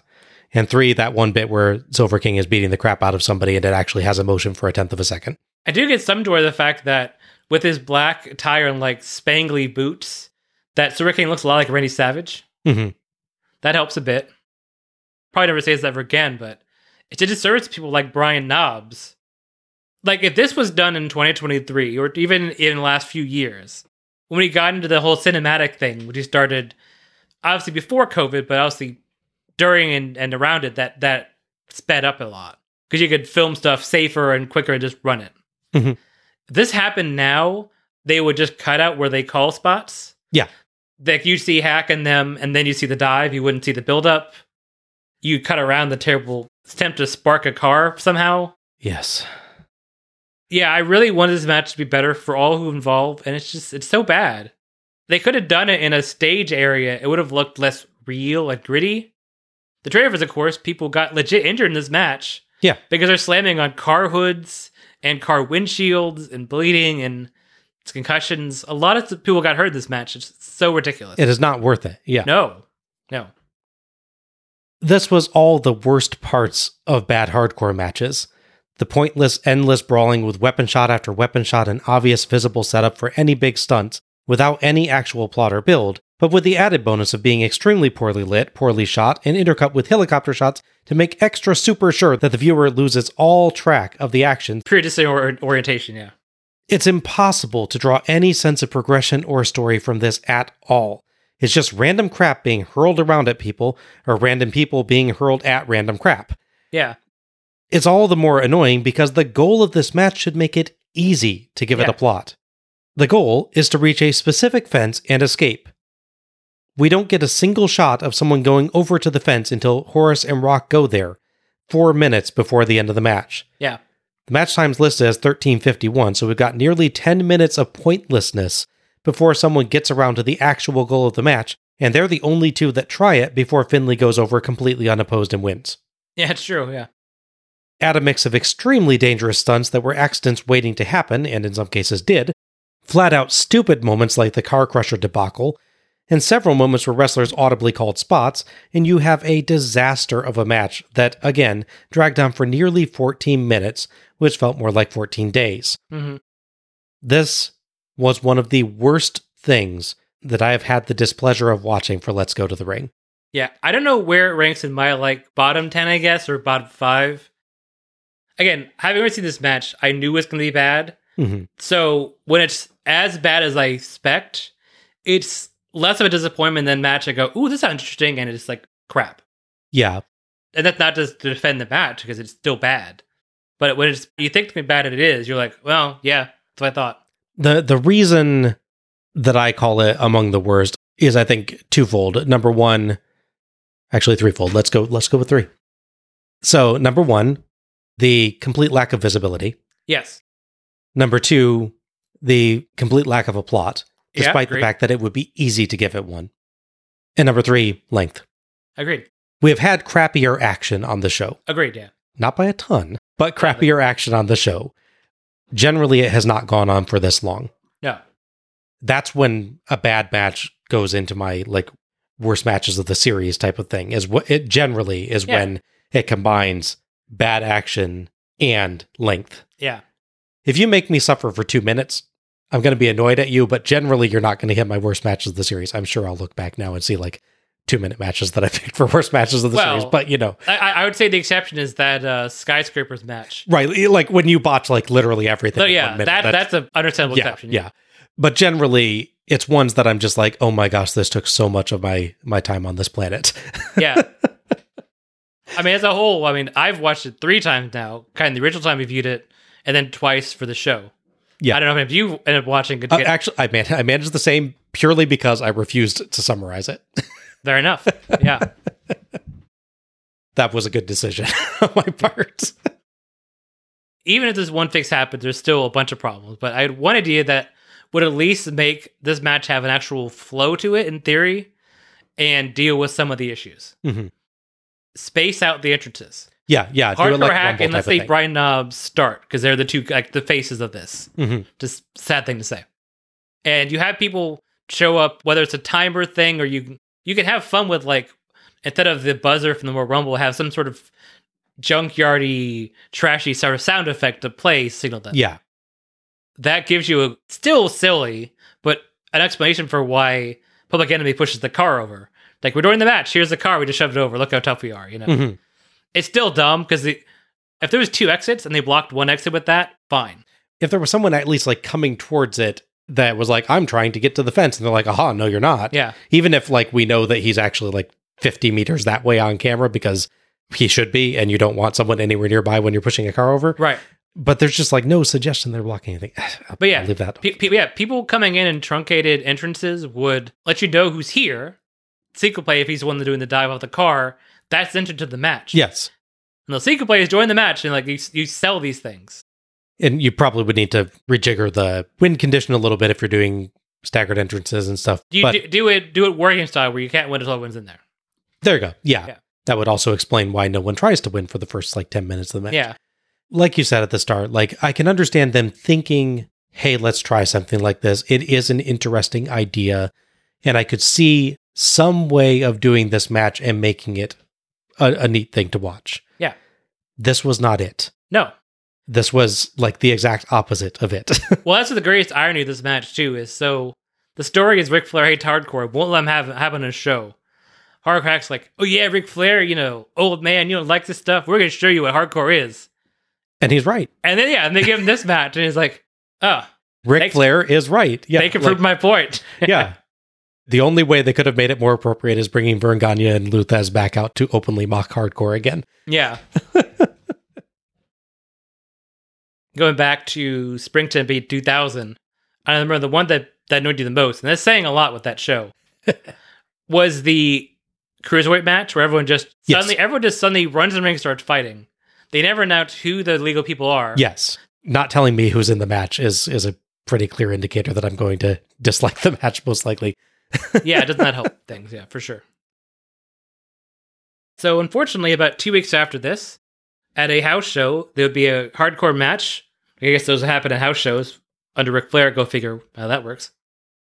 There would be a hardcore match between Brian Knobbs and Fit Finley. Finley would take a table bump, and unfortunately, the table broke the wrong way and cut his leg very badly. Oh, dang. That put him out of action until Starcade. Like with the Goldberg arm wound that he had also, I think in ninety-nine, yeah. They had a ninety-nine. It was like the inches from having to cut the limb off thing. Oh my and gosh. So thankfully, both recovered from that.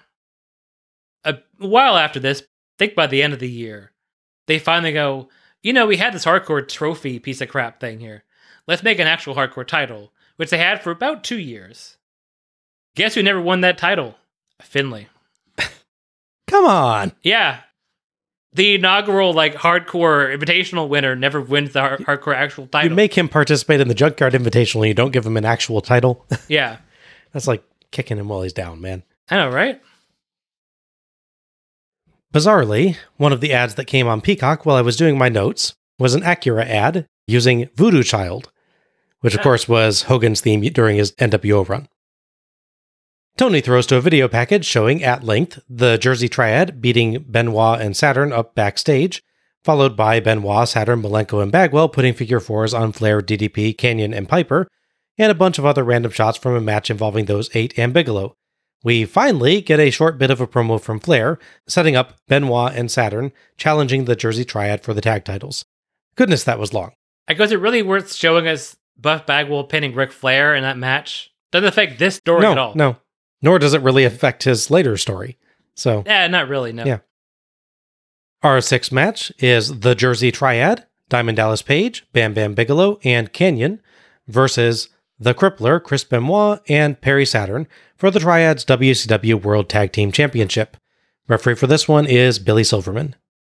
So a few months back, as we recall on a previous show, they built a long angle to where Chris Benoit and Dean Malenko had to really fight underneath and finally win the tag titles off of Barry Windham and Kurt Hennig before they realized they hated rap. Sadly, they would not have long to enjoy the title reign, unfortunately, as it would end in about a few weeks. Uh, for notably ending up in the hands of D D P, Chris Canyon, and Bam and Bigelow, call themselves the Jersey Triad because they're all from Jersey, and there are three of them. It all fits. As part of the chaos of this, you would get the new team of Benoit and Saturn. Instead of Benoit and Malenko, they would sort of go their own ways as far as teaming. Not entirely clear why. They do actually briefly hold the tag belts, in fact, beating the Triad, before losing the back to the game on a pay-per-view, unfortunately. So, since they helped them, Flair, the corrupt president of W C W, would allow them to use the Freebird rule, which means they could all take part in the match. Oh, it's actually the expanded Freebird rule, because so that one allows you to switch out people to pick in the match, mm-hmm. like the same way they did it when they wanted to recover for Kevin Nash being injured, so Six could tag in for him.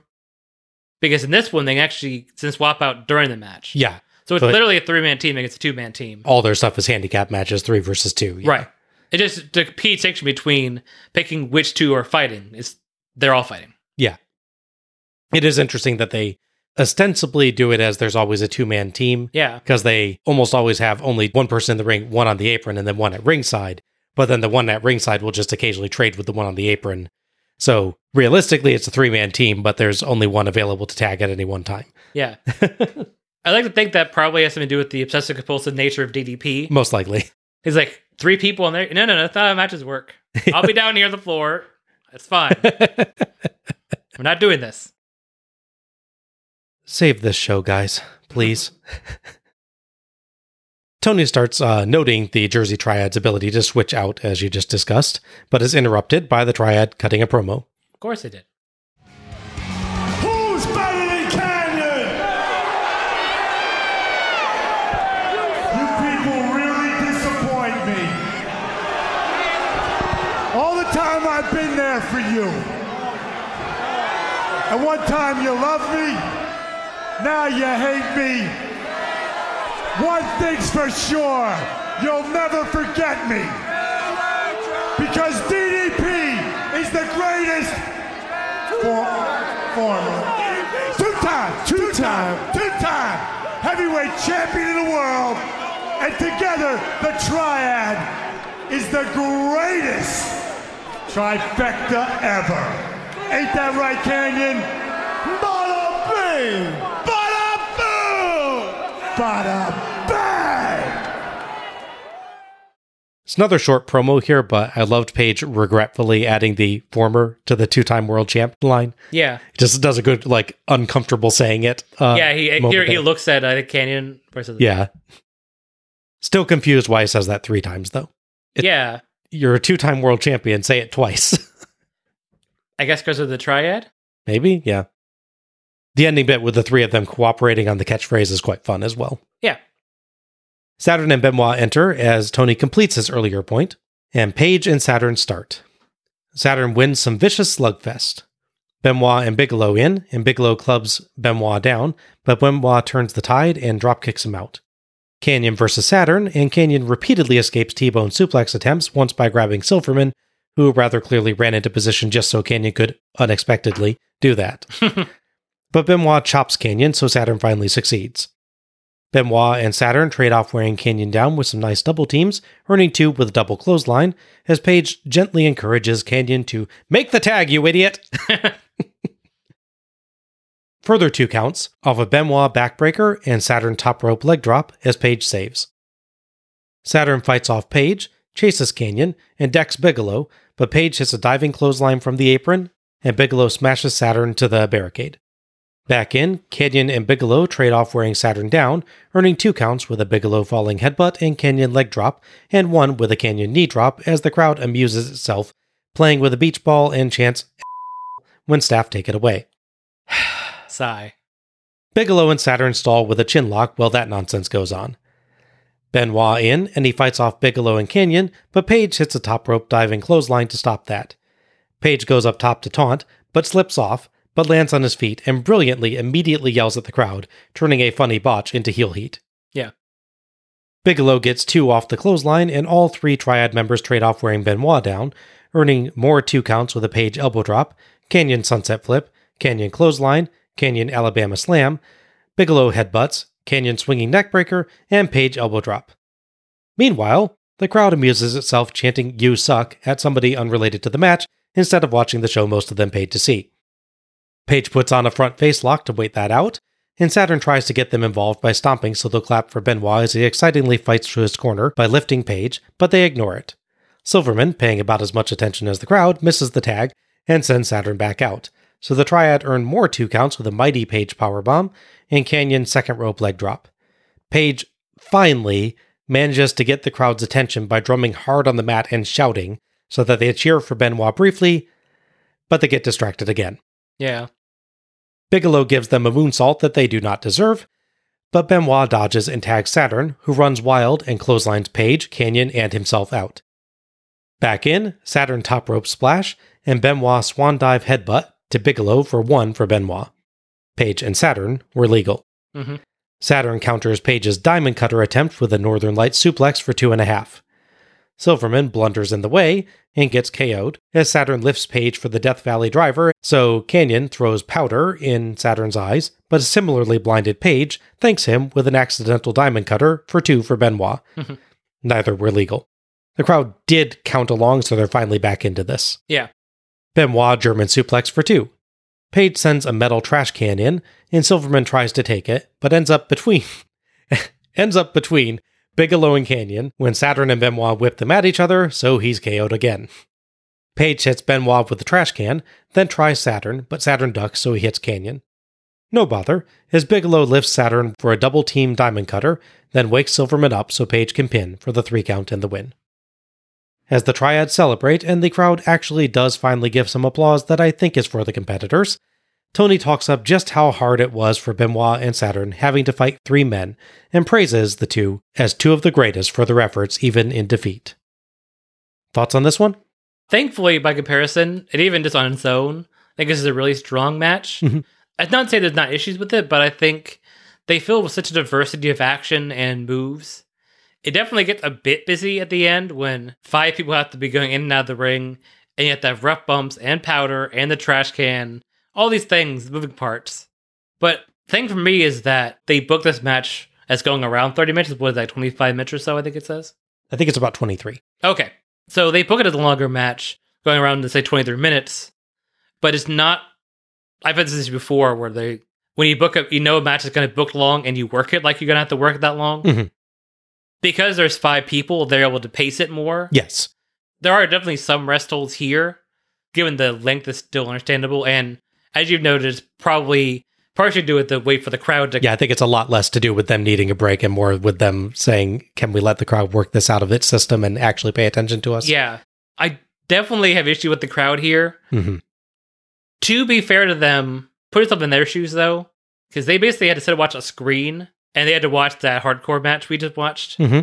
And if they were doing this in front of the Junkyard Invitational, I might be more forgiving. I just mean, I think that does not help a crowd when they guys sit there and watch a screen for fifteen plus minutes. Mm-hmm.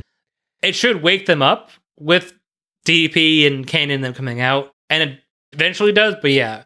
I'm just saying there's certain circumstances I understand why. I, to some me, degree. That- let me put it this way, because I, I've You and I have had this discussion on like modern wrestling shows as well, where I get really ticked off at the crowd sometimes on modern wrestling shows because they do the "we are awesome" and all this yeah, kind of crap. It's infrequent enough, but bad. Here's here's my my problem with what they're doing. It's less that they're not paying attention, and more that they are engaging in behavior that are actively disruptive to anyone who is actually trying to pay attention. That's fair. You know, they're chucking yeah. the beach ball around. They're chanting at random people. They're getting annoyed at security for doing what they're supposed to do to keep the show moving. Yeah.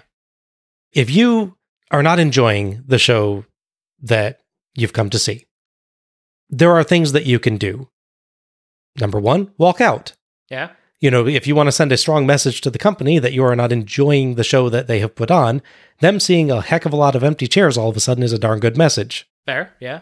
But don't start doing things that disrupt the people that are actually enjoying the show. Yeah, no, I agree. And I'm not just talking about myself. I'm talking about people like in the arena, yeah, yeah. sitting next to you, trying to pay attention to the action going on in the ring, yeah. and you're sitting there chanting at a security guard for taking away a beach ball. That sort of thing is just amazing in this match. Oh, agree. Yeah, it's not, not good. It's not just the fact that I think that this match is actually quite good, and I'm annoyed at them on behalf of the wrestlers in the match, but it's very poor behavior. Yeah, of course. Rant over, sorry. Yeah, it's okay. Now. The thing that's interesting in the match is, because of the length, you get a prolonged section early on where Saturn and Benoit kind of work the heel side of a tag team match. They isolate Canyon and like they work a limb. Yes. It's it's not bad, but it just feels weird that the faces are doing that. And then you see the heels do it and you're like, oh, hmm. Yeah, there's there's some interesting booking decisions in this one, definitely, yeah. We did, we discussed it before. This is a tricky thing when booking, especially longer tag matches. how long do you keep faces in control? How long do you keep heels in mm-hmm. control? You go back to the, the two different Outsiders matches from Road Wild and Hog Wild. Yeah. The second one, the one with the Steiners, for me, they definitely draw out a little the, long. Yeah, yeah. The, the Scott Steiner barrel bit. In contrast to the Luger and Sting one, where I think that's definitely better done. I think they do a good job here, like, as a whole. I like that even other than when they wrestled to sort of wait for crowd issues to wear down, there's always something new happening. In contrast to that very first match where the cat runs out of moves and it starts kicking, kicking again and again and again, more kicks. Everyone involved has a fairly varied amount of offense, which is nice. Mm-hmm. I'd say it's definitely a good showcase for Saturn as well. It gets oh, a yeah. longer uh, moment to shine here as well, which I liked. Yeah, definitely. I mean, the finish is, it's W C W and it's nineteen ninety-nine. I expect eight million things to happen at the end. The fact there's two ref bumps is a little absurd. Well, and there's the part where the ref, they ask the ref to check the time so they can be distracted. Really, ref? Were you born yesterday? They, ha- they have fun with the tag format, but they definitely draw it out a little bit too long, I think. Bad crowd aside. Mm-hmm. Yeah, I think there's a really, really great match in here. Uh-huh. You can definitely see that in the amazingly intense opening minutes and the similarly intense and complex closing minutes, and the crispness and precision of the moves, as well as the well-plotted tag work. It just suffers for two things. Firstly, it's about twenty-three minutes long, and it just feels a little too long. Yeah. It loses momentum not because the action ever really slows down, but just because it keeps going and going. You keep getting swells in the emotion and energy of the match, but they don't actually resolve. Yeah. Because there's still ten or fifteen minutes left. Mm-hmm. So they kind of peter out, and it gets a little harder to stay fully invested as the match goes on. It does maintain itself a lot better than other matches might, because, as you noted, there's three men on, on the triad side rather than two, so they can change up the action quite frequently. Yeah. But it still just feels like it drags a bit in the middle. That probably contributes to and is exacerbated by problem number two, the crowd. Yeah.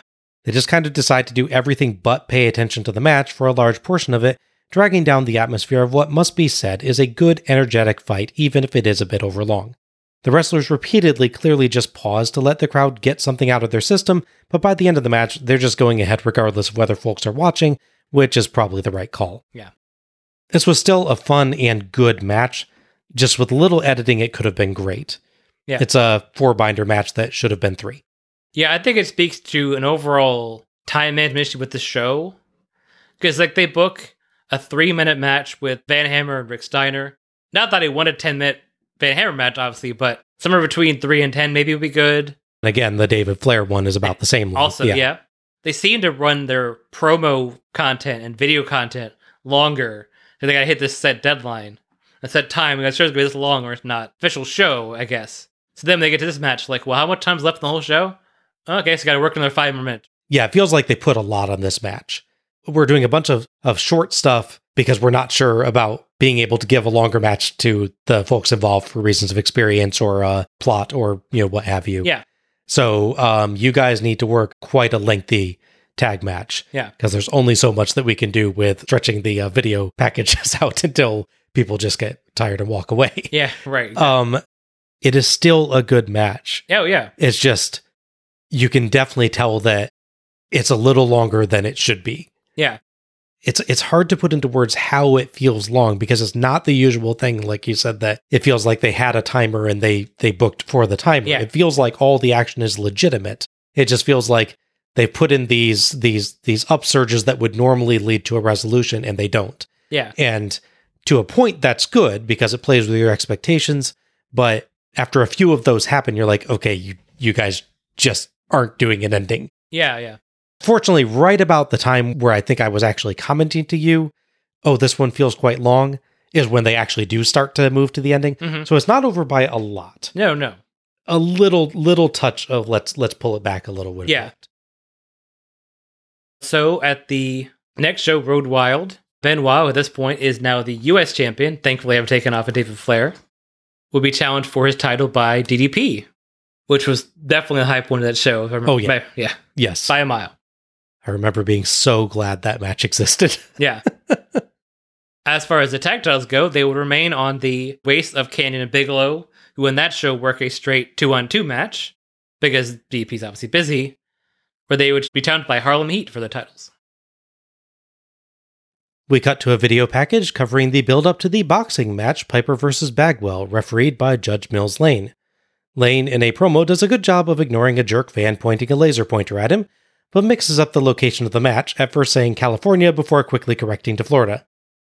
Your Honor, I'm going to be there. I've heard a lot of crap from you. I've heard a lot of trash talking. If you want to get it on, that's my way. I've had a lot of crazy fights, a lot of crazy cases, and I'll adjudicate this one too.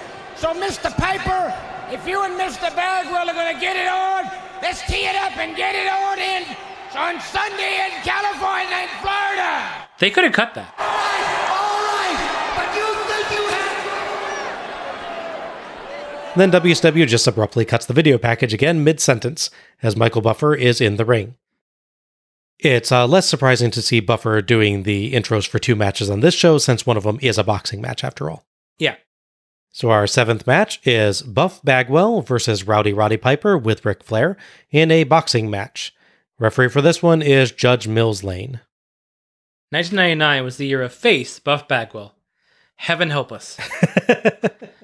Betrayed by both Steiner brothers, he became a face to challenge for the rule of Flair and Piper, who at one point were feuding with each other over the presidency, but then when Bagwell interfered and accidentally cost Piper the presidency, Piper turned heel on Bagwell and joined with Flair, because logic.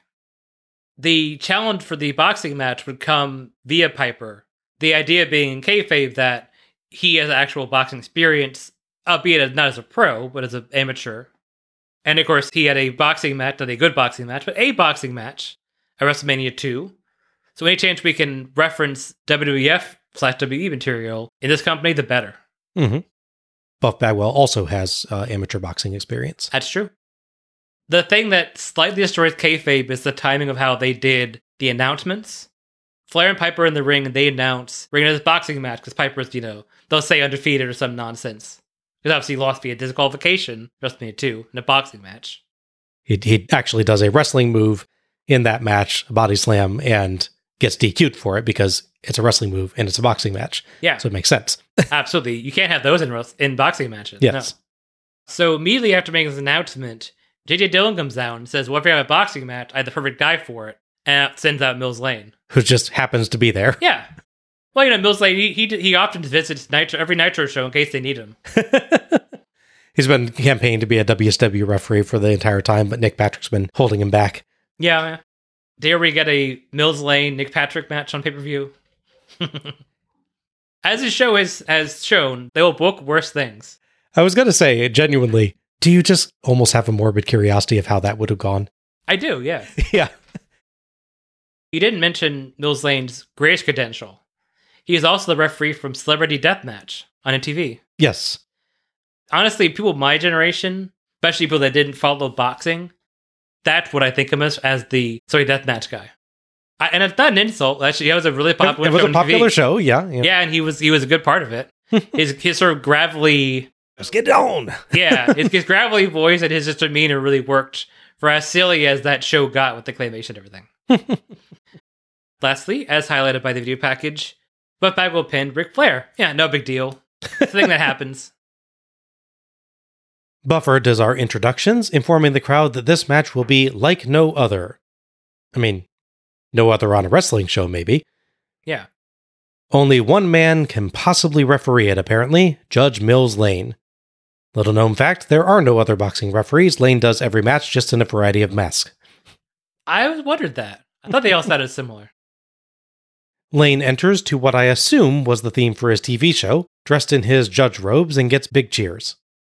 Tony goes over Lane's history, noting that before he was a judge and boxing referee, he was a boxer himself. Heenan adds that when he was four years old, he was a kid. Yeah. Dead silence. I assume because Tony has muted his microphone to cover bursting out laughing. Yeah, probably. You legitimately do not hear him speak again until Roddy Piper has entirely finished his entrance alongside Ric Flair. Mm-hmm. Not a whisper from him, and Heenan is still talking. Oh, yeah, yeah. Bagwell is out next. He has a boxing robe made for the match, featuring his own image, and one and two painted on his gloves. There's a good pun sign in the crowd. Buffy the Vampiper Slayer. Ah, uh, yeah. I'll take it. Buffer introduces him as ready to show the world another facet of his combat readiness. Should go talk to former Airborne Ranger Perry Saturn, Buff. Yeah, right? It was, by the way, hard to stop myself from writing the wrong name in a sequence involving Buff Bagwell and Michael Buffer. Yeah. This match is just too buff. It occurs to me that this is probably the first and only time Bagwell had his match introduced by Buffer. Uh, yeah, probably. Buff gets a microphone and says Roddy and Flair double team and triple team whenever they can. Apparently one has mastered ninja duplication. Yeah. He calls out his corner person, Judge Judy Bagwell. Okay, I get the Judge Judy reference, which I'm sure Lane loved, Judge Judy being a competing show to his own, but Flair is Piper's corner man, not Lane. Yeah. So shouldn't it be like Nature Girl Judy Bagwell? Uh, yeah. Former tag champion. Judy comes out wearing a t-shirt with some absolutely awful art of her and Buff. He is drawn like Perry Saturn with hair. Yeah. And she is drawn like the leprechaun from that horror series. Yeah, yeah, I see that. She's even drawn wearing Buff's top hat, which only strengthens the comparison. Yeah. She trips at the end of the entrance ramp, but thankfully catches herself. Heenan jokes that she forgot to tie her shoes. Flair gets a microphone and tells Bagwell that no one will think any less of him for quitting now. He can go back and apologize, and it'll all be accepted. Buff tells him to rewind the tape three weeks ago to where he took the blockbuster and woos. Referee Mills Lane will now give the instructions. All right, get over here, come on. All right, now look, hey, hey, so, hey. All right, and we're going through all the crap and all the instructions. I expect a tough, clean fight. Protect yourself at all times. Any questions here? Nope. Here. Let's get it on! Let's get it on! You want to give uh, Judge Mills Lane? Let's get on! Yeah, that's pretty good too. Buff's bothered to get a boxing outfit, while Piper is just in his normal wrestling gear with boxing gloves. Kind of looks weird. It does, yeah. Round one. Piper lands rapid punches and taunts Bagwell, but gets slugged in the chin. They trade blows, and Piper knocks Bagwell down with a right hook for zero. Don't know why he didn't count there, but Lane, I'm sure, knows more about boxing refereeing than I do. Yeah. Bagwell lands solid hits, but as the round ends, Piper sneaks in a headbutt. Lane sends them to their corners. Tony notes Flair spraying something on Piper's gloves. After the last three years, all I can think of is the little bottles of hand sanitizer. Definitely, yeah. Round two. Piper hits Buff in the face, and Buff's eyes get irritated by whatever's on Piper's gloves. Tony theorizes it's red hot, mm-hmm. which he says wrestlers use all the time backstage, which seems like an unsafe working environment. I think the idea is it heats up, like, helps you more limber is the idea of that. Stuff. Oh, is that? Oh, I thought he meant, like, red hot, like the hot sauce. No, no, no. It's, oh, okay. It's like icy hot, the thing that... Oh, oh okay. Gotcha. It creates, it creates circulation, yeah. Gotcha. Flair wipes the gloves clean to hide the cheating. Judy tries to clear Buff's eyes with her sponge, but Piper easily beats him up and floors him with a right hook for three. Buff manages to reverse Piper into a corner and land rapid punches to knock him down for six. Piper lands punches as the round ends. Lane, oddly, slaps Buff's butt to get him to move to his corner. He's just a big fan, you say. I guess. Lane checks on Buff's eyes and goes over to check on Flair. Flair argues with the crowd. Round three. Piper attacks before the bell, so Judy bites his ear for the obligatory bite-fight reference, then slaps a bucket on his head. Buff lands a right hook on bucket-headed Piper, decks an entering Flair, and hits Piper with famous boxing finishing move, the Buff Blockbuster, and pins him? Yeah. For the three count and the win? That's the right tone for that, yes. Judy stops Flair from entering. Presumably, he was trying to remind Judge Mills Lane that this is a boxing match and pinfalls are not a thing. Judy chases legendary multi-time world champion Ric Flair around the ring and splashes water from a bucket at him. Heenan notes Piper was cheated. So what, says face announcer Tony Schiavone, pointing out that cheating basically happens all the time in wrestling. Tony ironically says, this was justice you can trust from Judge Mills Lane. Thoughts on this? Honestly, it's funny. So I went to this show remembering the one terrible match we've talked about at length, and I remember thinking this was not good either. I will say I kind of enjoyed it to a point. Mm-hmm. first round really shows you that even though none of them are really blocking or actually doing evasive defense like you do in actual boxing, Piper is clearly the more experienced boxer, so even though youth is on Buff's side by quite a bit at this point, he's not as strong because he's just not hitting as quickly and as, as often as Piper is. So then they introduced the whole thing with the messing with his eyes, with the spray. Now you work sympathy for Buff, so you know you think he would be the stronger person because he's younger, more youthful, and more fit. Now you've turned that around. And then they pretty much just crap the bed. Yeah. You get the biting, you get the bucket. I also love a lot of, okay, so put a bucket on a guy's head, hit him with the boxing glove on your hand. That would hurt even less than being punched with the boxing glove, no? I mean, yes, but that is something that's done in a lot of films, so I'll give them a pass on that bit. I have definitely seen that idea before in comedies. No, I, I know, I know. But they're going for, like, look how legit this combat is with this boxing. Yeah, it, it, the third round, as you said, completely craps the bed. Yeah, they go full cartoon. To a point, you could maybe get by with that if they did, like, prolonged rep distraction. But then, of course, you have Buff go the second rep into Blockbuster, wearing boxing gloves, which makes the movie hard to do. Yeah. So you can't grip or anything. And then Mills Lane sees him go for a pin, kind of shrugs inwardly, and counts to three. The boxing referee counts a wrestling pinfall. He does, yeah. What is this company? Yeah. Again, I could appreciate as a general thing, they kept the round nice and short. There were two minute rounds. They tell a decent story. It's just the last part is just so dumb and so bad. Mm-hmm. You know, okay, so if they found a way to do this where it's Buff Bagwell versus Ric Flair in a boxing match, and to really stack the odds against him, you make the referee Roddy Piper, arguing that the only one that could call a boxing fight between two wrestlers is the guy who's done both. Yeah. That works in storyline. Mm-hmm.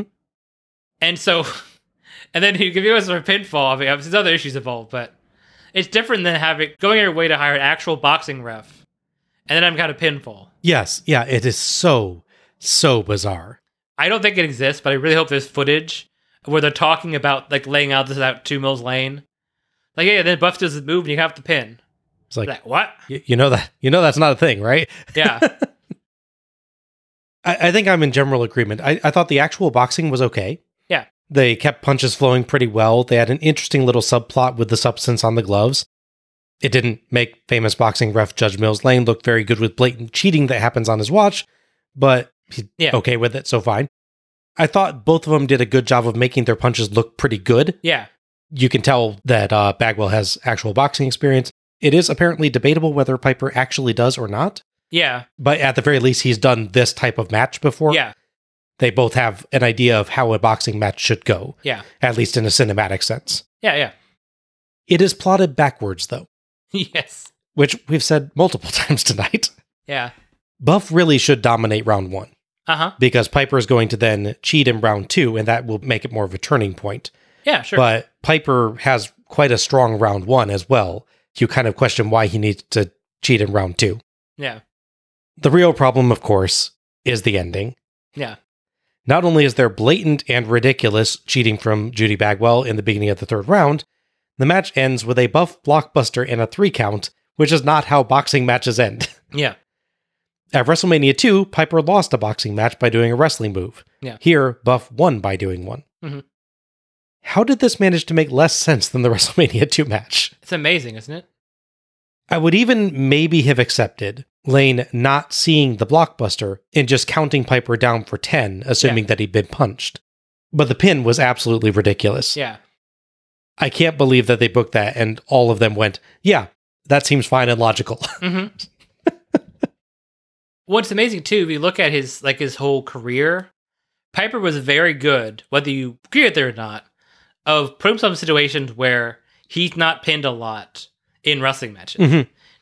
When he showed up to fight Hogan in ninety-six, he's, just, he's the only guy I've never beaten. That's, of course, a lie, because Piper's lost a bunch of matches via count-out or disqualification. Right, but what he means is you've never actually pinned yeah, you. Yeah, and that, that's why that, that's okay. But yeah. yeah. So I was reading some stats when it said, they said that in his W W F career, at least before this, obviously he came back later, Piper's only pinned three times on camera. Wow. So house show matches don't count. And two of those were matches that they only released on V H S on through the Coliseum video stuff. So the only match he actually loses via pinfall on camera in W W F officially is WrestleMania eight, him and Bret Hart. Gotcha.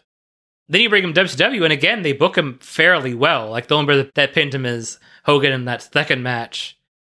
They kind of dropped it a little bit. Like, he's pinned by Scott Hall early in ninety-nine, but but it's just crazy to think of the smallest of people that got to pin Piper in matches.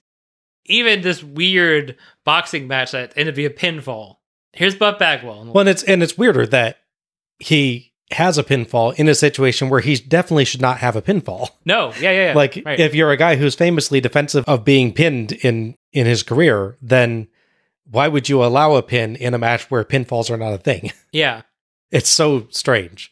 Again, just have him knocked out by the Buff Blockbuster and then counted out for a normal boxing ten count. I'm cool with it. Sure, yeah. But the, the pinfall is astonishingly bizarre. Yeah, it's a bizarre little cherry on top of whatever the hell this match is. Yeah.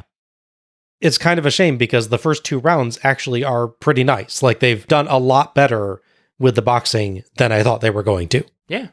It's a point of greatness scale as well. Mm-hmm. Like, if you're a legit boxing fan, you watch the box, you're going to be like, oh, they're not blocking, they're not dodging, right, they're not yeah, doing yeah. any of this. This is definitely cinematic boxing, not real yeah, boxing. This, yeah, this yeah. is, and this is like wrestling boxing. Yeah. As weird as that statement is. But yeah, it's just, it's just bizarre that they could go in really well and then that. Yeah.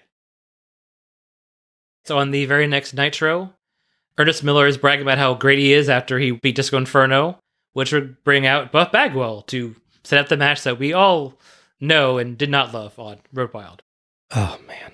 Again, he's pinned Ric Flair and Roddy Piper in the last month.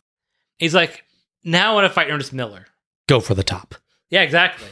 Nowhere to go but up from Piper. It's bizarre. Maybe oh. he got confused and thought that he was in a karate championship. Oh, okay. Uh, as far as Piper himself, he would be off T V a bit after this, understandably after losing via pinfall in a boxing match. They would bring him back a few months later, where they would make the whole story that his contract is controlled by the powers that be, setting up his uh, interesting, I guess is the word for it, contribution to the Starrcade ninety-nine main event. The, the only time that John was ever angry at Roddy Piper, yes. I know, it's, it's amazing. You ruined Piper for John. I can't believe you did that, W C W. We cut to another video package, yet another video package, yeah, building up the main event, which features Savage demonstrating with the aid of Gorgeous George and Medusa how he would pin Kevin Nash, Nash challenging Sid, who says he will start with and end with Nash. Sure. All right, yeah. Savage getting involved, Sting making the save, Piper and Flair setting up Savage and Sid versus Nash and Sting, Nash claiming Sting drove the Hummer, Flair asking Savage and Sid to work with him to beat Nash in a match Nash has versus David Flair. Nash saying if he wins, he gets Torrey Wilson for seventy-two hours, which is not okay. Nope. And Nash stealing a taser from David Flair and using it on everybody, then taking Gorgeous George and Torrey Wilson via her walking along. But we see probably not actually Sting, sitting in a Hummer. But then we cut to definitely not actually Sting, beating up Nash during another match. Looks like Dale Torborg, the demon, in the Sting getup, yeah. I guess. That was an overly long video package, but thank goodness it was the only long, boring video package tonight. Oh, wait, it wasn't. oh, oh, one more detail to add that, by the way. The initial Hummer angle begins with a white Hummer attacking Kevin Nash. The Hummer that fake Sting is sitting in, the you see in the window, yeah. A black Hummer. Yes. At least this video package did not unceremoniously cut off. Yeah. They managed that at least. Somewhat justifiably not included, by the way. The infamous bit with Savage apparently legitimately slapping Torrey Wilson uh-huh. when she accidentally got the giggles during an intense confrontation from the July fifth, nineteen ninety-nine Nitro. Somewhat surprisingly, that's still on the Peacock version of Nitro, by the way. Yeah, it is. Two hours, seven minutes, forty-two seconds in. Mm-hmm. Just kind of thought that they would have cut that after some of the other things they've cut or edited. I'm not campaigning one way or the other for, for cuts on old shows, but it just is odd, given some of the other things they've edited on W C W shows, that that one is still in there. Yeah. So our final match is the Macho Man, Randy Savage, and the Millennium Man, Sid Vicious, with Gorgeous George, Miss Madness, and Medusa, versus Big Sexy, Kevin Nash, and I don't need a nickname, I'm Sting, in a tag match for Nash's W C W World Heavyweight Championship. Referee for this one is Nick the Mustache Patrick. Um, isn't it the Icon Sting? Yeah, probably. I don't think he ever actually calls himself no, that. He does. That's the thing. Like, everyone does that. Tony yeah. does it. Yeah, ev- everyone else calls him the Icon or the Franchise. That's true. But I don't think Sting ever calls himself anything but Sting. No, that's true. World champion Kevin Nash is targeted by the duo of Randy Savage and Sid Vicious, known as Team Madness, or Team Savage. They can't make up their mind. Personally, Team Madness sounds better. Yeah. Because it connects to his valets that are already Team Madness, so just making Team Madness bigger, quite literally with Sid Vicious in this case. Softball player, Sid Vicious. Yes. This would be one of those stories where all the heels are working together because, I guess, those are all heels. They would try to help David Flair, have it help us be world champion in a bizarre setup, which will lead to the tasering and kidnapping whole thing. And yes, this is the origin of the Send for the Man clip, which is Randy Savage running back and slapping Tori Wilson when she's supposed to be scared because he's yelling at Gorgeous George. She has the giggles and he just smacks the crap out of her, which is and not okay. Not okay, no, yeah. But it's a notable clip because it's, it's so prevalent. Yeah. Because it was used in Botchamania. It's used in Botchamania to represent other cases where someone has an inappropriate emotion during a during right. a scene. It's more like the running up and yelling and everything, not the slap. Yeah, well. yeah. You know, again, that's that's not okay no, to no. do that. This is not the only time they would involve the kidnapping of Gorgeous George in an angle, which is uh, yeah a thing. But yeah, let's let's just get to the tag match where somehow someone could pin their not legal partner while also legal, or vice versa. Michael Buffer does the introductions again and claims this is the first time a world champ has put his title on the line in a tag match. It's not the last, sadly. No. Buffer again notes that Nash's partner, Sting, could win the title off of him. How? How? Please draw me a graph. I would love it. Screw it. Let's get ready to rumble. Savage and Sid enter to Macho's horrid nineteen ninety-nine theme with Medusa, Miss Madness, and Gorgeous George. Sting enters next, then Nash enters separately, so N W O Wolfpack theme count, one. Now, what's interesting, though, is their themes are separate, but the video playing on the walls is a mix of the two of them. Oh, interesting. So they yeah. just kind of did one video, but separate themes. Yeah. Oh, okay. and, and, and it's not like highlights them as a team or anything. It's just like, here's Sting in the bottom left and Nash in the top right, and it sort of moves around. Okay. There's a sign in the crowd reading, Nash, Sting, beat the Madness. Mm-hmm. They switch the E and the N. Spell check your signs, folks. Yeah, right. Gorgeous George removes some sunglasses that she had been wearing, revealing a shiner. I'm sure that an abusive relationship angle will be handled with the seriousness it deserves by W C W. Of course. Sting and Savage start, but Savage notices Gorgeous George going to stand behind Nash and goes to retrieve her. Nash gets in the way and Sting beats Savage up, then Sid, including kicking him up into the turnbuckle in defiance of all known laws of physics. Sid finally stuns him with kind of a clothesline punch, and Sid and Savage trade off wearing Sting down, distracting the ref to cheat with occasional sneaky help from Miss Madness and Medusa, including a kidney punch from Medusa that hits so lightly Sting doesn't even notice to sell. Yeah, yeah. Sting eventually blocks a Savage punch and fires back, dropkicks him, and tags Nash. Nash decimates Savage and Sid, and emphatically tags Sting, which Tony says shows trust. Sting almost immediately sets up the Stinger Splash against the barricade that people nearly always dodge, and shockingly, Savage dodges. So Sting eats barricade. Maybe shouldn't have shown as much trust, Nash. Yeah, yeah. Back to Sid, Savage, Miss Madness, and Medusa teaming up to beat Sting up. Something comes spinning into the ring like a frisbee, but it's rectangular. I never got a good look at what it actually was. Yeah, I didn't guess either. Sid puts on a rear chin lock, and Patrick checks Sting. Sting's arm stays up on the third try, which is good for Sid, since if he beat Sting, he wouldn't win the title, correct? Yes, I think. Yeah, why Why would you try to beat Sting, Sid? Yeah. Sting elbows free, but he and Sid collide, so Sting can dazedly fall and headbutt Sid in the crotch in Sting's favorite nineteen nineties spot. Mm-hmm. Sting makes the tag! Nash runs wild on Savage and Sid and sets for the jackknife on Sid, but Savage breaks it up. Everybody into brawl, including Medusa and Miss Madness, so Sting does a double noggin knocker on them, which shocks Patrick. He gives a really big reaction to Whoa! it. Whoa!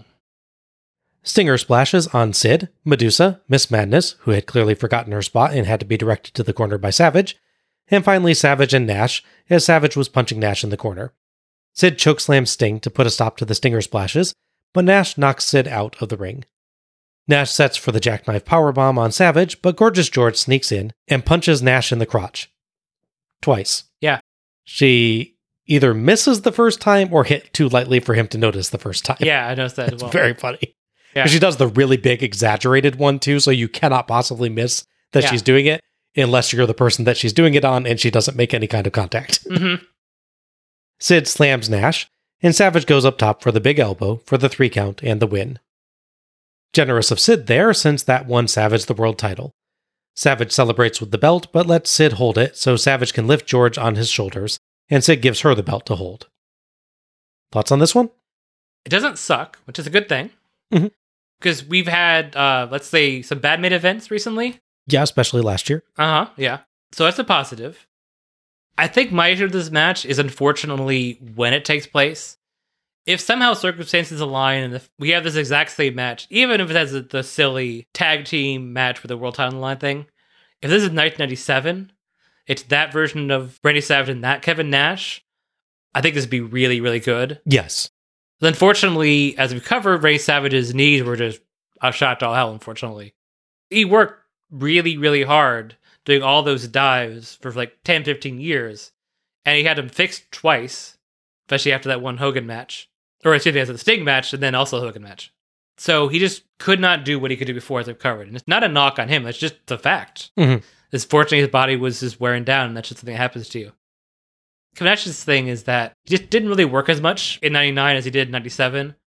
So, for instance, going back to nineteen ninety-six Bash at the Beach, Nash is clearly trying to impress, you know, like we said, that match is designed to show why him and Scott Hall got all the big money. And like that, this big contract mm-hmm. they got, you know, the favored nation clause and all that.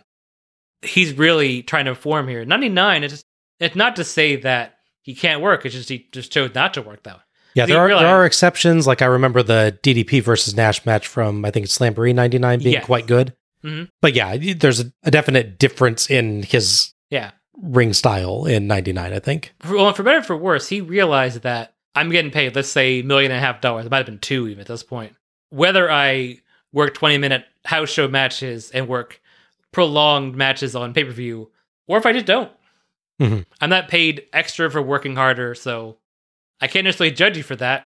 You judge the company that allowed that to happen. Yeah, and, yeah. And didn't adjust for that. It's it's almost more an indictment of W C W for somehow letting that happen. Yeah, it's a, yeah. a very lax mindset. What's telling about this match for me, I went back and watched it, is that the only one to really do wrestling moves in the match is Sid Vicious. Mind you, they're not complex wrestling holds, but everyone else is punch, punch, punch, running clothesline, elbow, Stinger splash is still a strike, you know, yeah. drop kick. Nash does have his sidewalk slam, but Nash has roughly four or five moves in the entire match, so.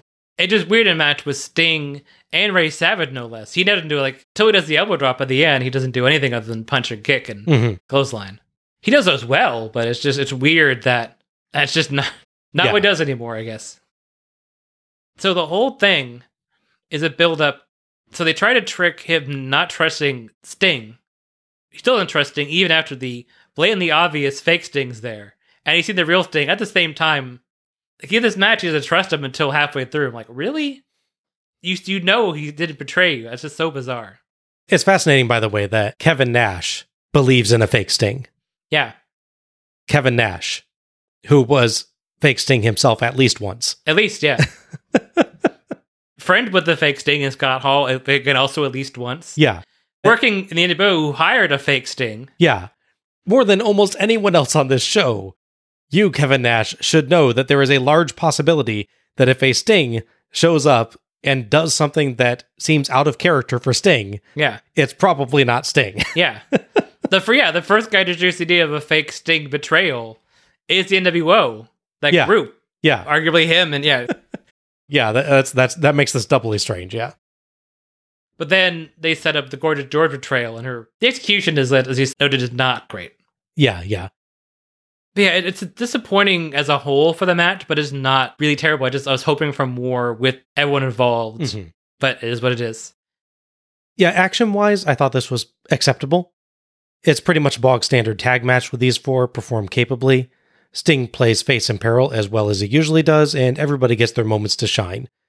The problem, though, is how standard this is. Yeah. The story here is that Savage and Sid, and somehow impossibly Sting, have the chance to win the world title if they pin Nash. Right? Yeah. I'm not missing something there, no, right? No, no. Okay. How much does that affect the storytelling? Not at all. No, none.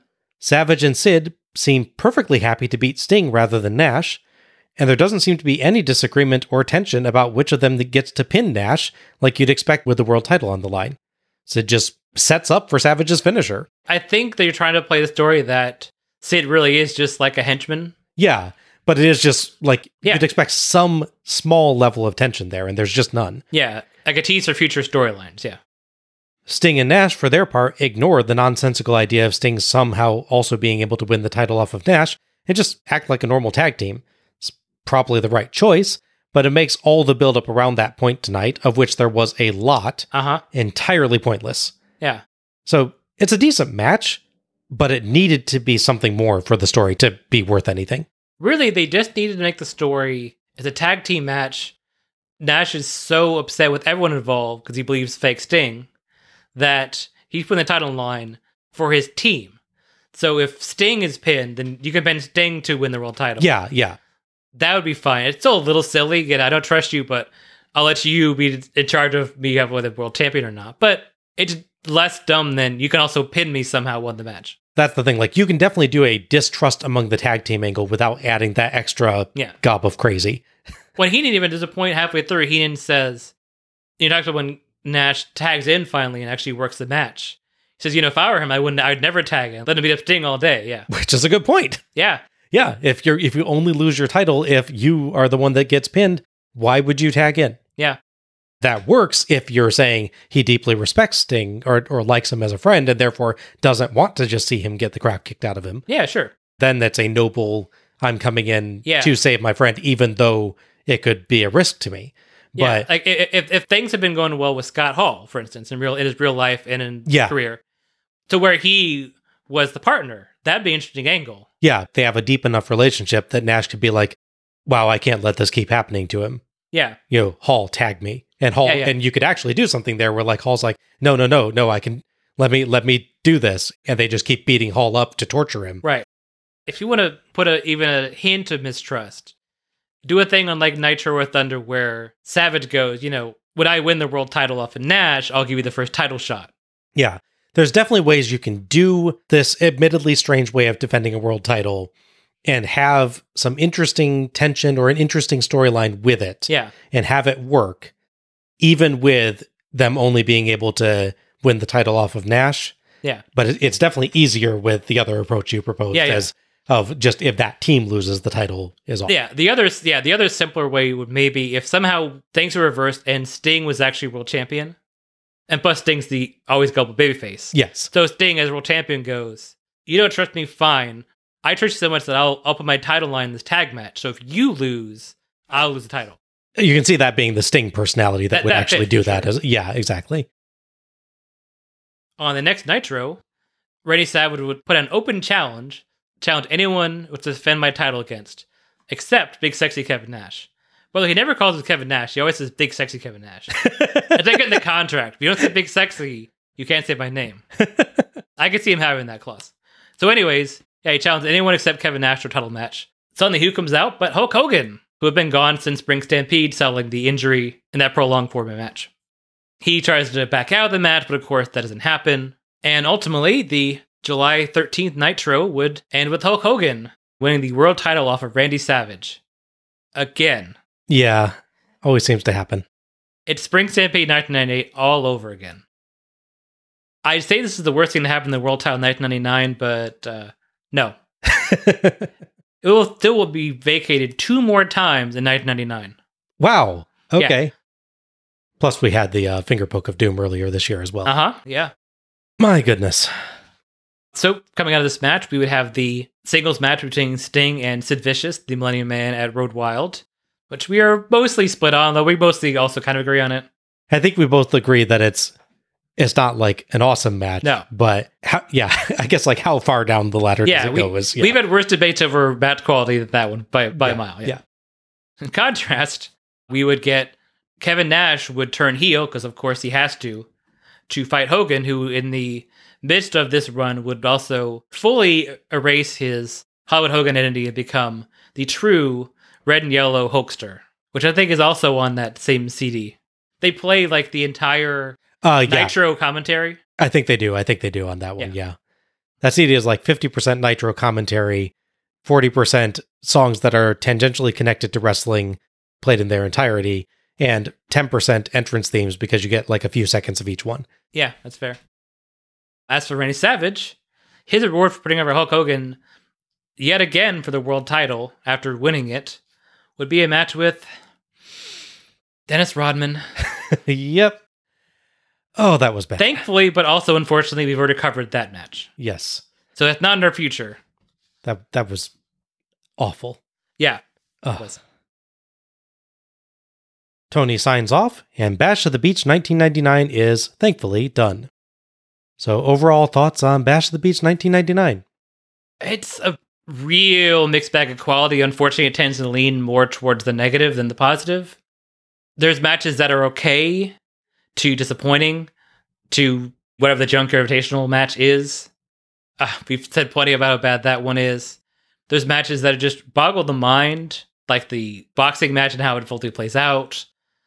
Ultimately, it's a very aggressive show in the way that they promote everything, with like the loud music and just action instead of commentary explaining what's going on in stories. Everyone, like every heel, save for like one, cuts a pre-match promo, which is weird. Yes. And then that face cuts a pre-match promo instead that won the time. It's an odd time management show because they have a bunch of matches that run short.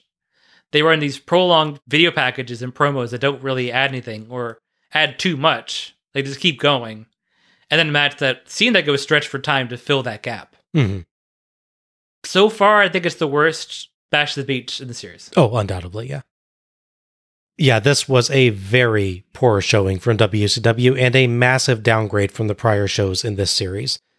Obviously, the worst part is the Junkyard Invitational, which murders the show and stuffs its corpse into a car crusher. But even leaving that aside, this just is not good. Mm-hmm. The other matches, save for the Soldiers versus the Rednecks and the Triad versus Benoit and Saturn, range from just about acceptable to entirely unnecessary to just plain dumb. Yeah. Plot holes abound, stipulations are abandoned or impossible in the first place, and a boxing match ends with a wrestling pinfall. I'm surprised Judge Mills Lane's head didn't explode. There is good to be found here, but you have to wait through some real nineteen ninety-nine W C W crap to get to it. Mm-hmm. The promos and video packages largely hurt things. The promos mostly just take up time and add nothing in particular to the show. The best are probably Paige's or Judge Lane's internet table segment, and the fact that I'm including a boxing ref among the better promos of the night says a lot. Yeah, that's true. The video packages were very long, which badly hurt the show's pacing, and generally could have told their story in a much shorter time with some editing. They were frequently cut off at random points, too, which contributed to the show's sloppy feel. Commentary was better. Tony and Heenan do their usual good job playing off each other and being funny, while still telling the stories of the matches. Their interactions are a bit repetitive at times on this show, like with Tony's occasional, "Why do you ask me stuff like that?" retort. Yeah. But it's also sort of a running gag, it just doesn't always quite land right. Agreed. They're also dragged down by the storylines and matches that they have to support, but that's not their fault. No. There's only so much you can do to sell the Junkyard Invitational is great, or to build up that Nash's own partner could somehow be legally in at the same time and pin him for the title. No, I will not let that go. Nor should you. It definitely helps that Heenan does quite well at his favorite pastime, trying to get Tony to crack up on camera. Uh-huh, yeah. Production was highly variable. Mm-hmm. Aside from the aforementioned video package difficulties, cameras missed a number of notable moments in matches tonight, and that's before we consider the Junkyard Invitational, which was filmed outdoors at night with poor lighting and often from a helicopter, ensuring that it was difficult to even see the terrible spots and dull brawling, or even tell who was in the match for that matter. At least the beach set was, again, nice, though it didn't get used in any, any matches this year, probably because the hardcore match was in a junkyard. Yeah. I definitely do not recommend watching this one. The couple good matches have their own pretty notable problems, and the rest of the show is at best entirely missable and at worst, well, one of the worst matches I have yet witnessed. Mm-hmm. The series is drowning, and the Baywatch lifeguards are nowhere to be seen. Yeah, that's fair. Match of the night and M V P then. So, Al, your match of the night? There's really only two matches in contention for match of the night for me. That's the elimination match and the three-on-two tag match. Agreed. There's a lot to enjoy, I think, as a whole package with the elimination match because it's so quick, but lots that doesn't make sense. Like, you talk about Chase just dragging up Barry Windham, and Conan's like, yeah, sure, why not? I'll go too. I want to lose this match. Might as well. So, in spite of its flaws, like the fight against the crowd or just the time stretched too long, easy match of the night is the Triad versus Benoit and Saturn match. Easy. Yeah, for me, it was between the same two matches, the only two outright good, albeit still flawed matches on this mess. I will also go with the Triad versus Benoit and Saturn. Well, I think the action and flow of the Soldiers match is maybe actually a tad better. I struggled with the backwards booking and some strange eliminations. Mm. The Triad match is a little too long, but it makes sense and has a particularly intense opening and ending. And the three versus two gimmick makes for some really good heel antics. Mm-hmm. Yeah, I'm going to go with that one. Okay. M V P? I always usually try to find someone else to highlight in the show, unless there's just someone that's amazingly standout in the tag match. And to be fair, Benoit and Saturn were really good. D D P is really good in this match. It'd be easy to give it to D D P, but I want to try and find someone else. For me, I'm going to M V P a little differently. Going to go over Silver King. No, I mean, sacrificing life and limb in that match would be nice. But no, um, for me, it's the best part of the second best match of the night. So that is Rey Mysterio in the elimination match. That's entirely fair. He was definitely on the list for me as well, yeah. Well, and he's part of every single pinfall elimination on his side. Yes. They literally could win the match without him. Yeah, he definitely adds a lot of excitement to that match. He's, a, he's part of a number of really big spots. Yeah. And nails every one of them, so... Like I said before, they butchered his gimmick and his look, but he's still wearing Mysterio in that silly outfit and no mask, so he's still Mysterio. Well, uh, I am taking what I believe you just identified as the easy way. Fair enough. I'm going to give this to Paige. Sure. I think all the guys in the uh, Triad versus Benoit and Saturn match do their best in the face of a disinterested crowd, but Paige in particular really gave it his all, trying to get the crowd back, and he almost... almost succeeded. Yeah. Besides that, he had some just excellent brawls, some great diving clotheslines. His diamond cutter spots were were excellent. Yeah. And he was clearly having a good time playing a cocky and self-assured heel. Mm-hmm. I remember that from uh, Road Wild ninety-nine as well. That, that was a reason oh, yeah. I really loved his performance there. He's just clearly having a ball. Mm-hmm. I will uh, say runner-up is Bam Bam Bigelow for being willing to do his moonsault for a deeply undeserving audience. Yeah, and he was really good in the match as a whole as well. Mm, yeah. And that wraps up our review of Bash at the Beach nineteen ninety-nine. If you've enjoyed listening to us tonight, you can find us on Facebook as Let's Go to the Ring. A link will be available in the episode description. Follow us for episode announcements and other show details, and share your own thoughts about each show as we go through. You can subscribe to our show on Apple Podcasts, Google Podcasts, Audible, iHeartRadio, Spotify, TuneIn, or Pandora. And please, if you've enjoyed this show, give us a rating or review, and share the show through your favorite social media platforms to help others discover us. Many thanks to O S W Review for attendance and pay-per-view figures, and to Gina Trujillo for our logo. Next up, Bash at the Beach two thousand. It ain't no picnic. Double negative, so that means it is a picnic. I'll bring sandwiches, Al, you bring the chips. Agreed, yeah. I, I assume Sting will bring the soda. This is around the time he had that amazing Sprite commercial. Oh, yeah, yeah, absolutely. Get some Surge as well, yeah. This is Bob Moore for Alec Pridgen, signing off. Good night, everybody. Happy wrestling.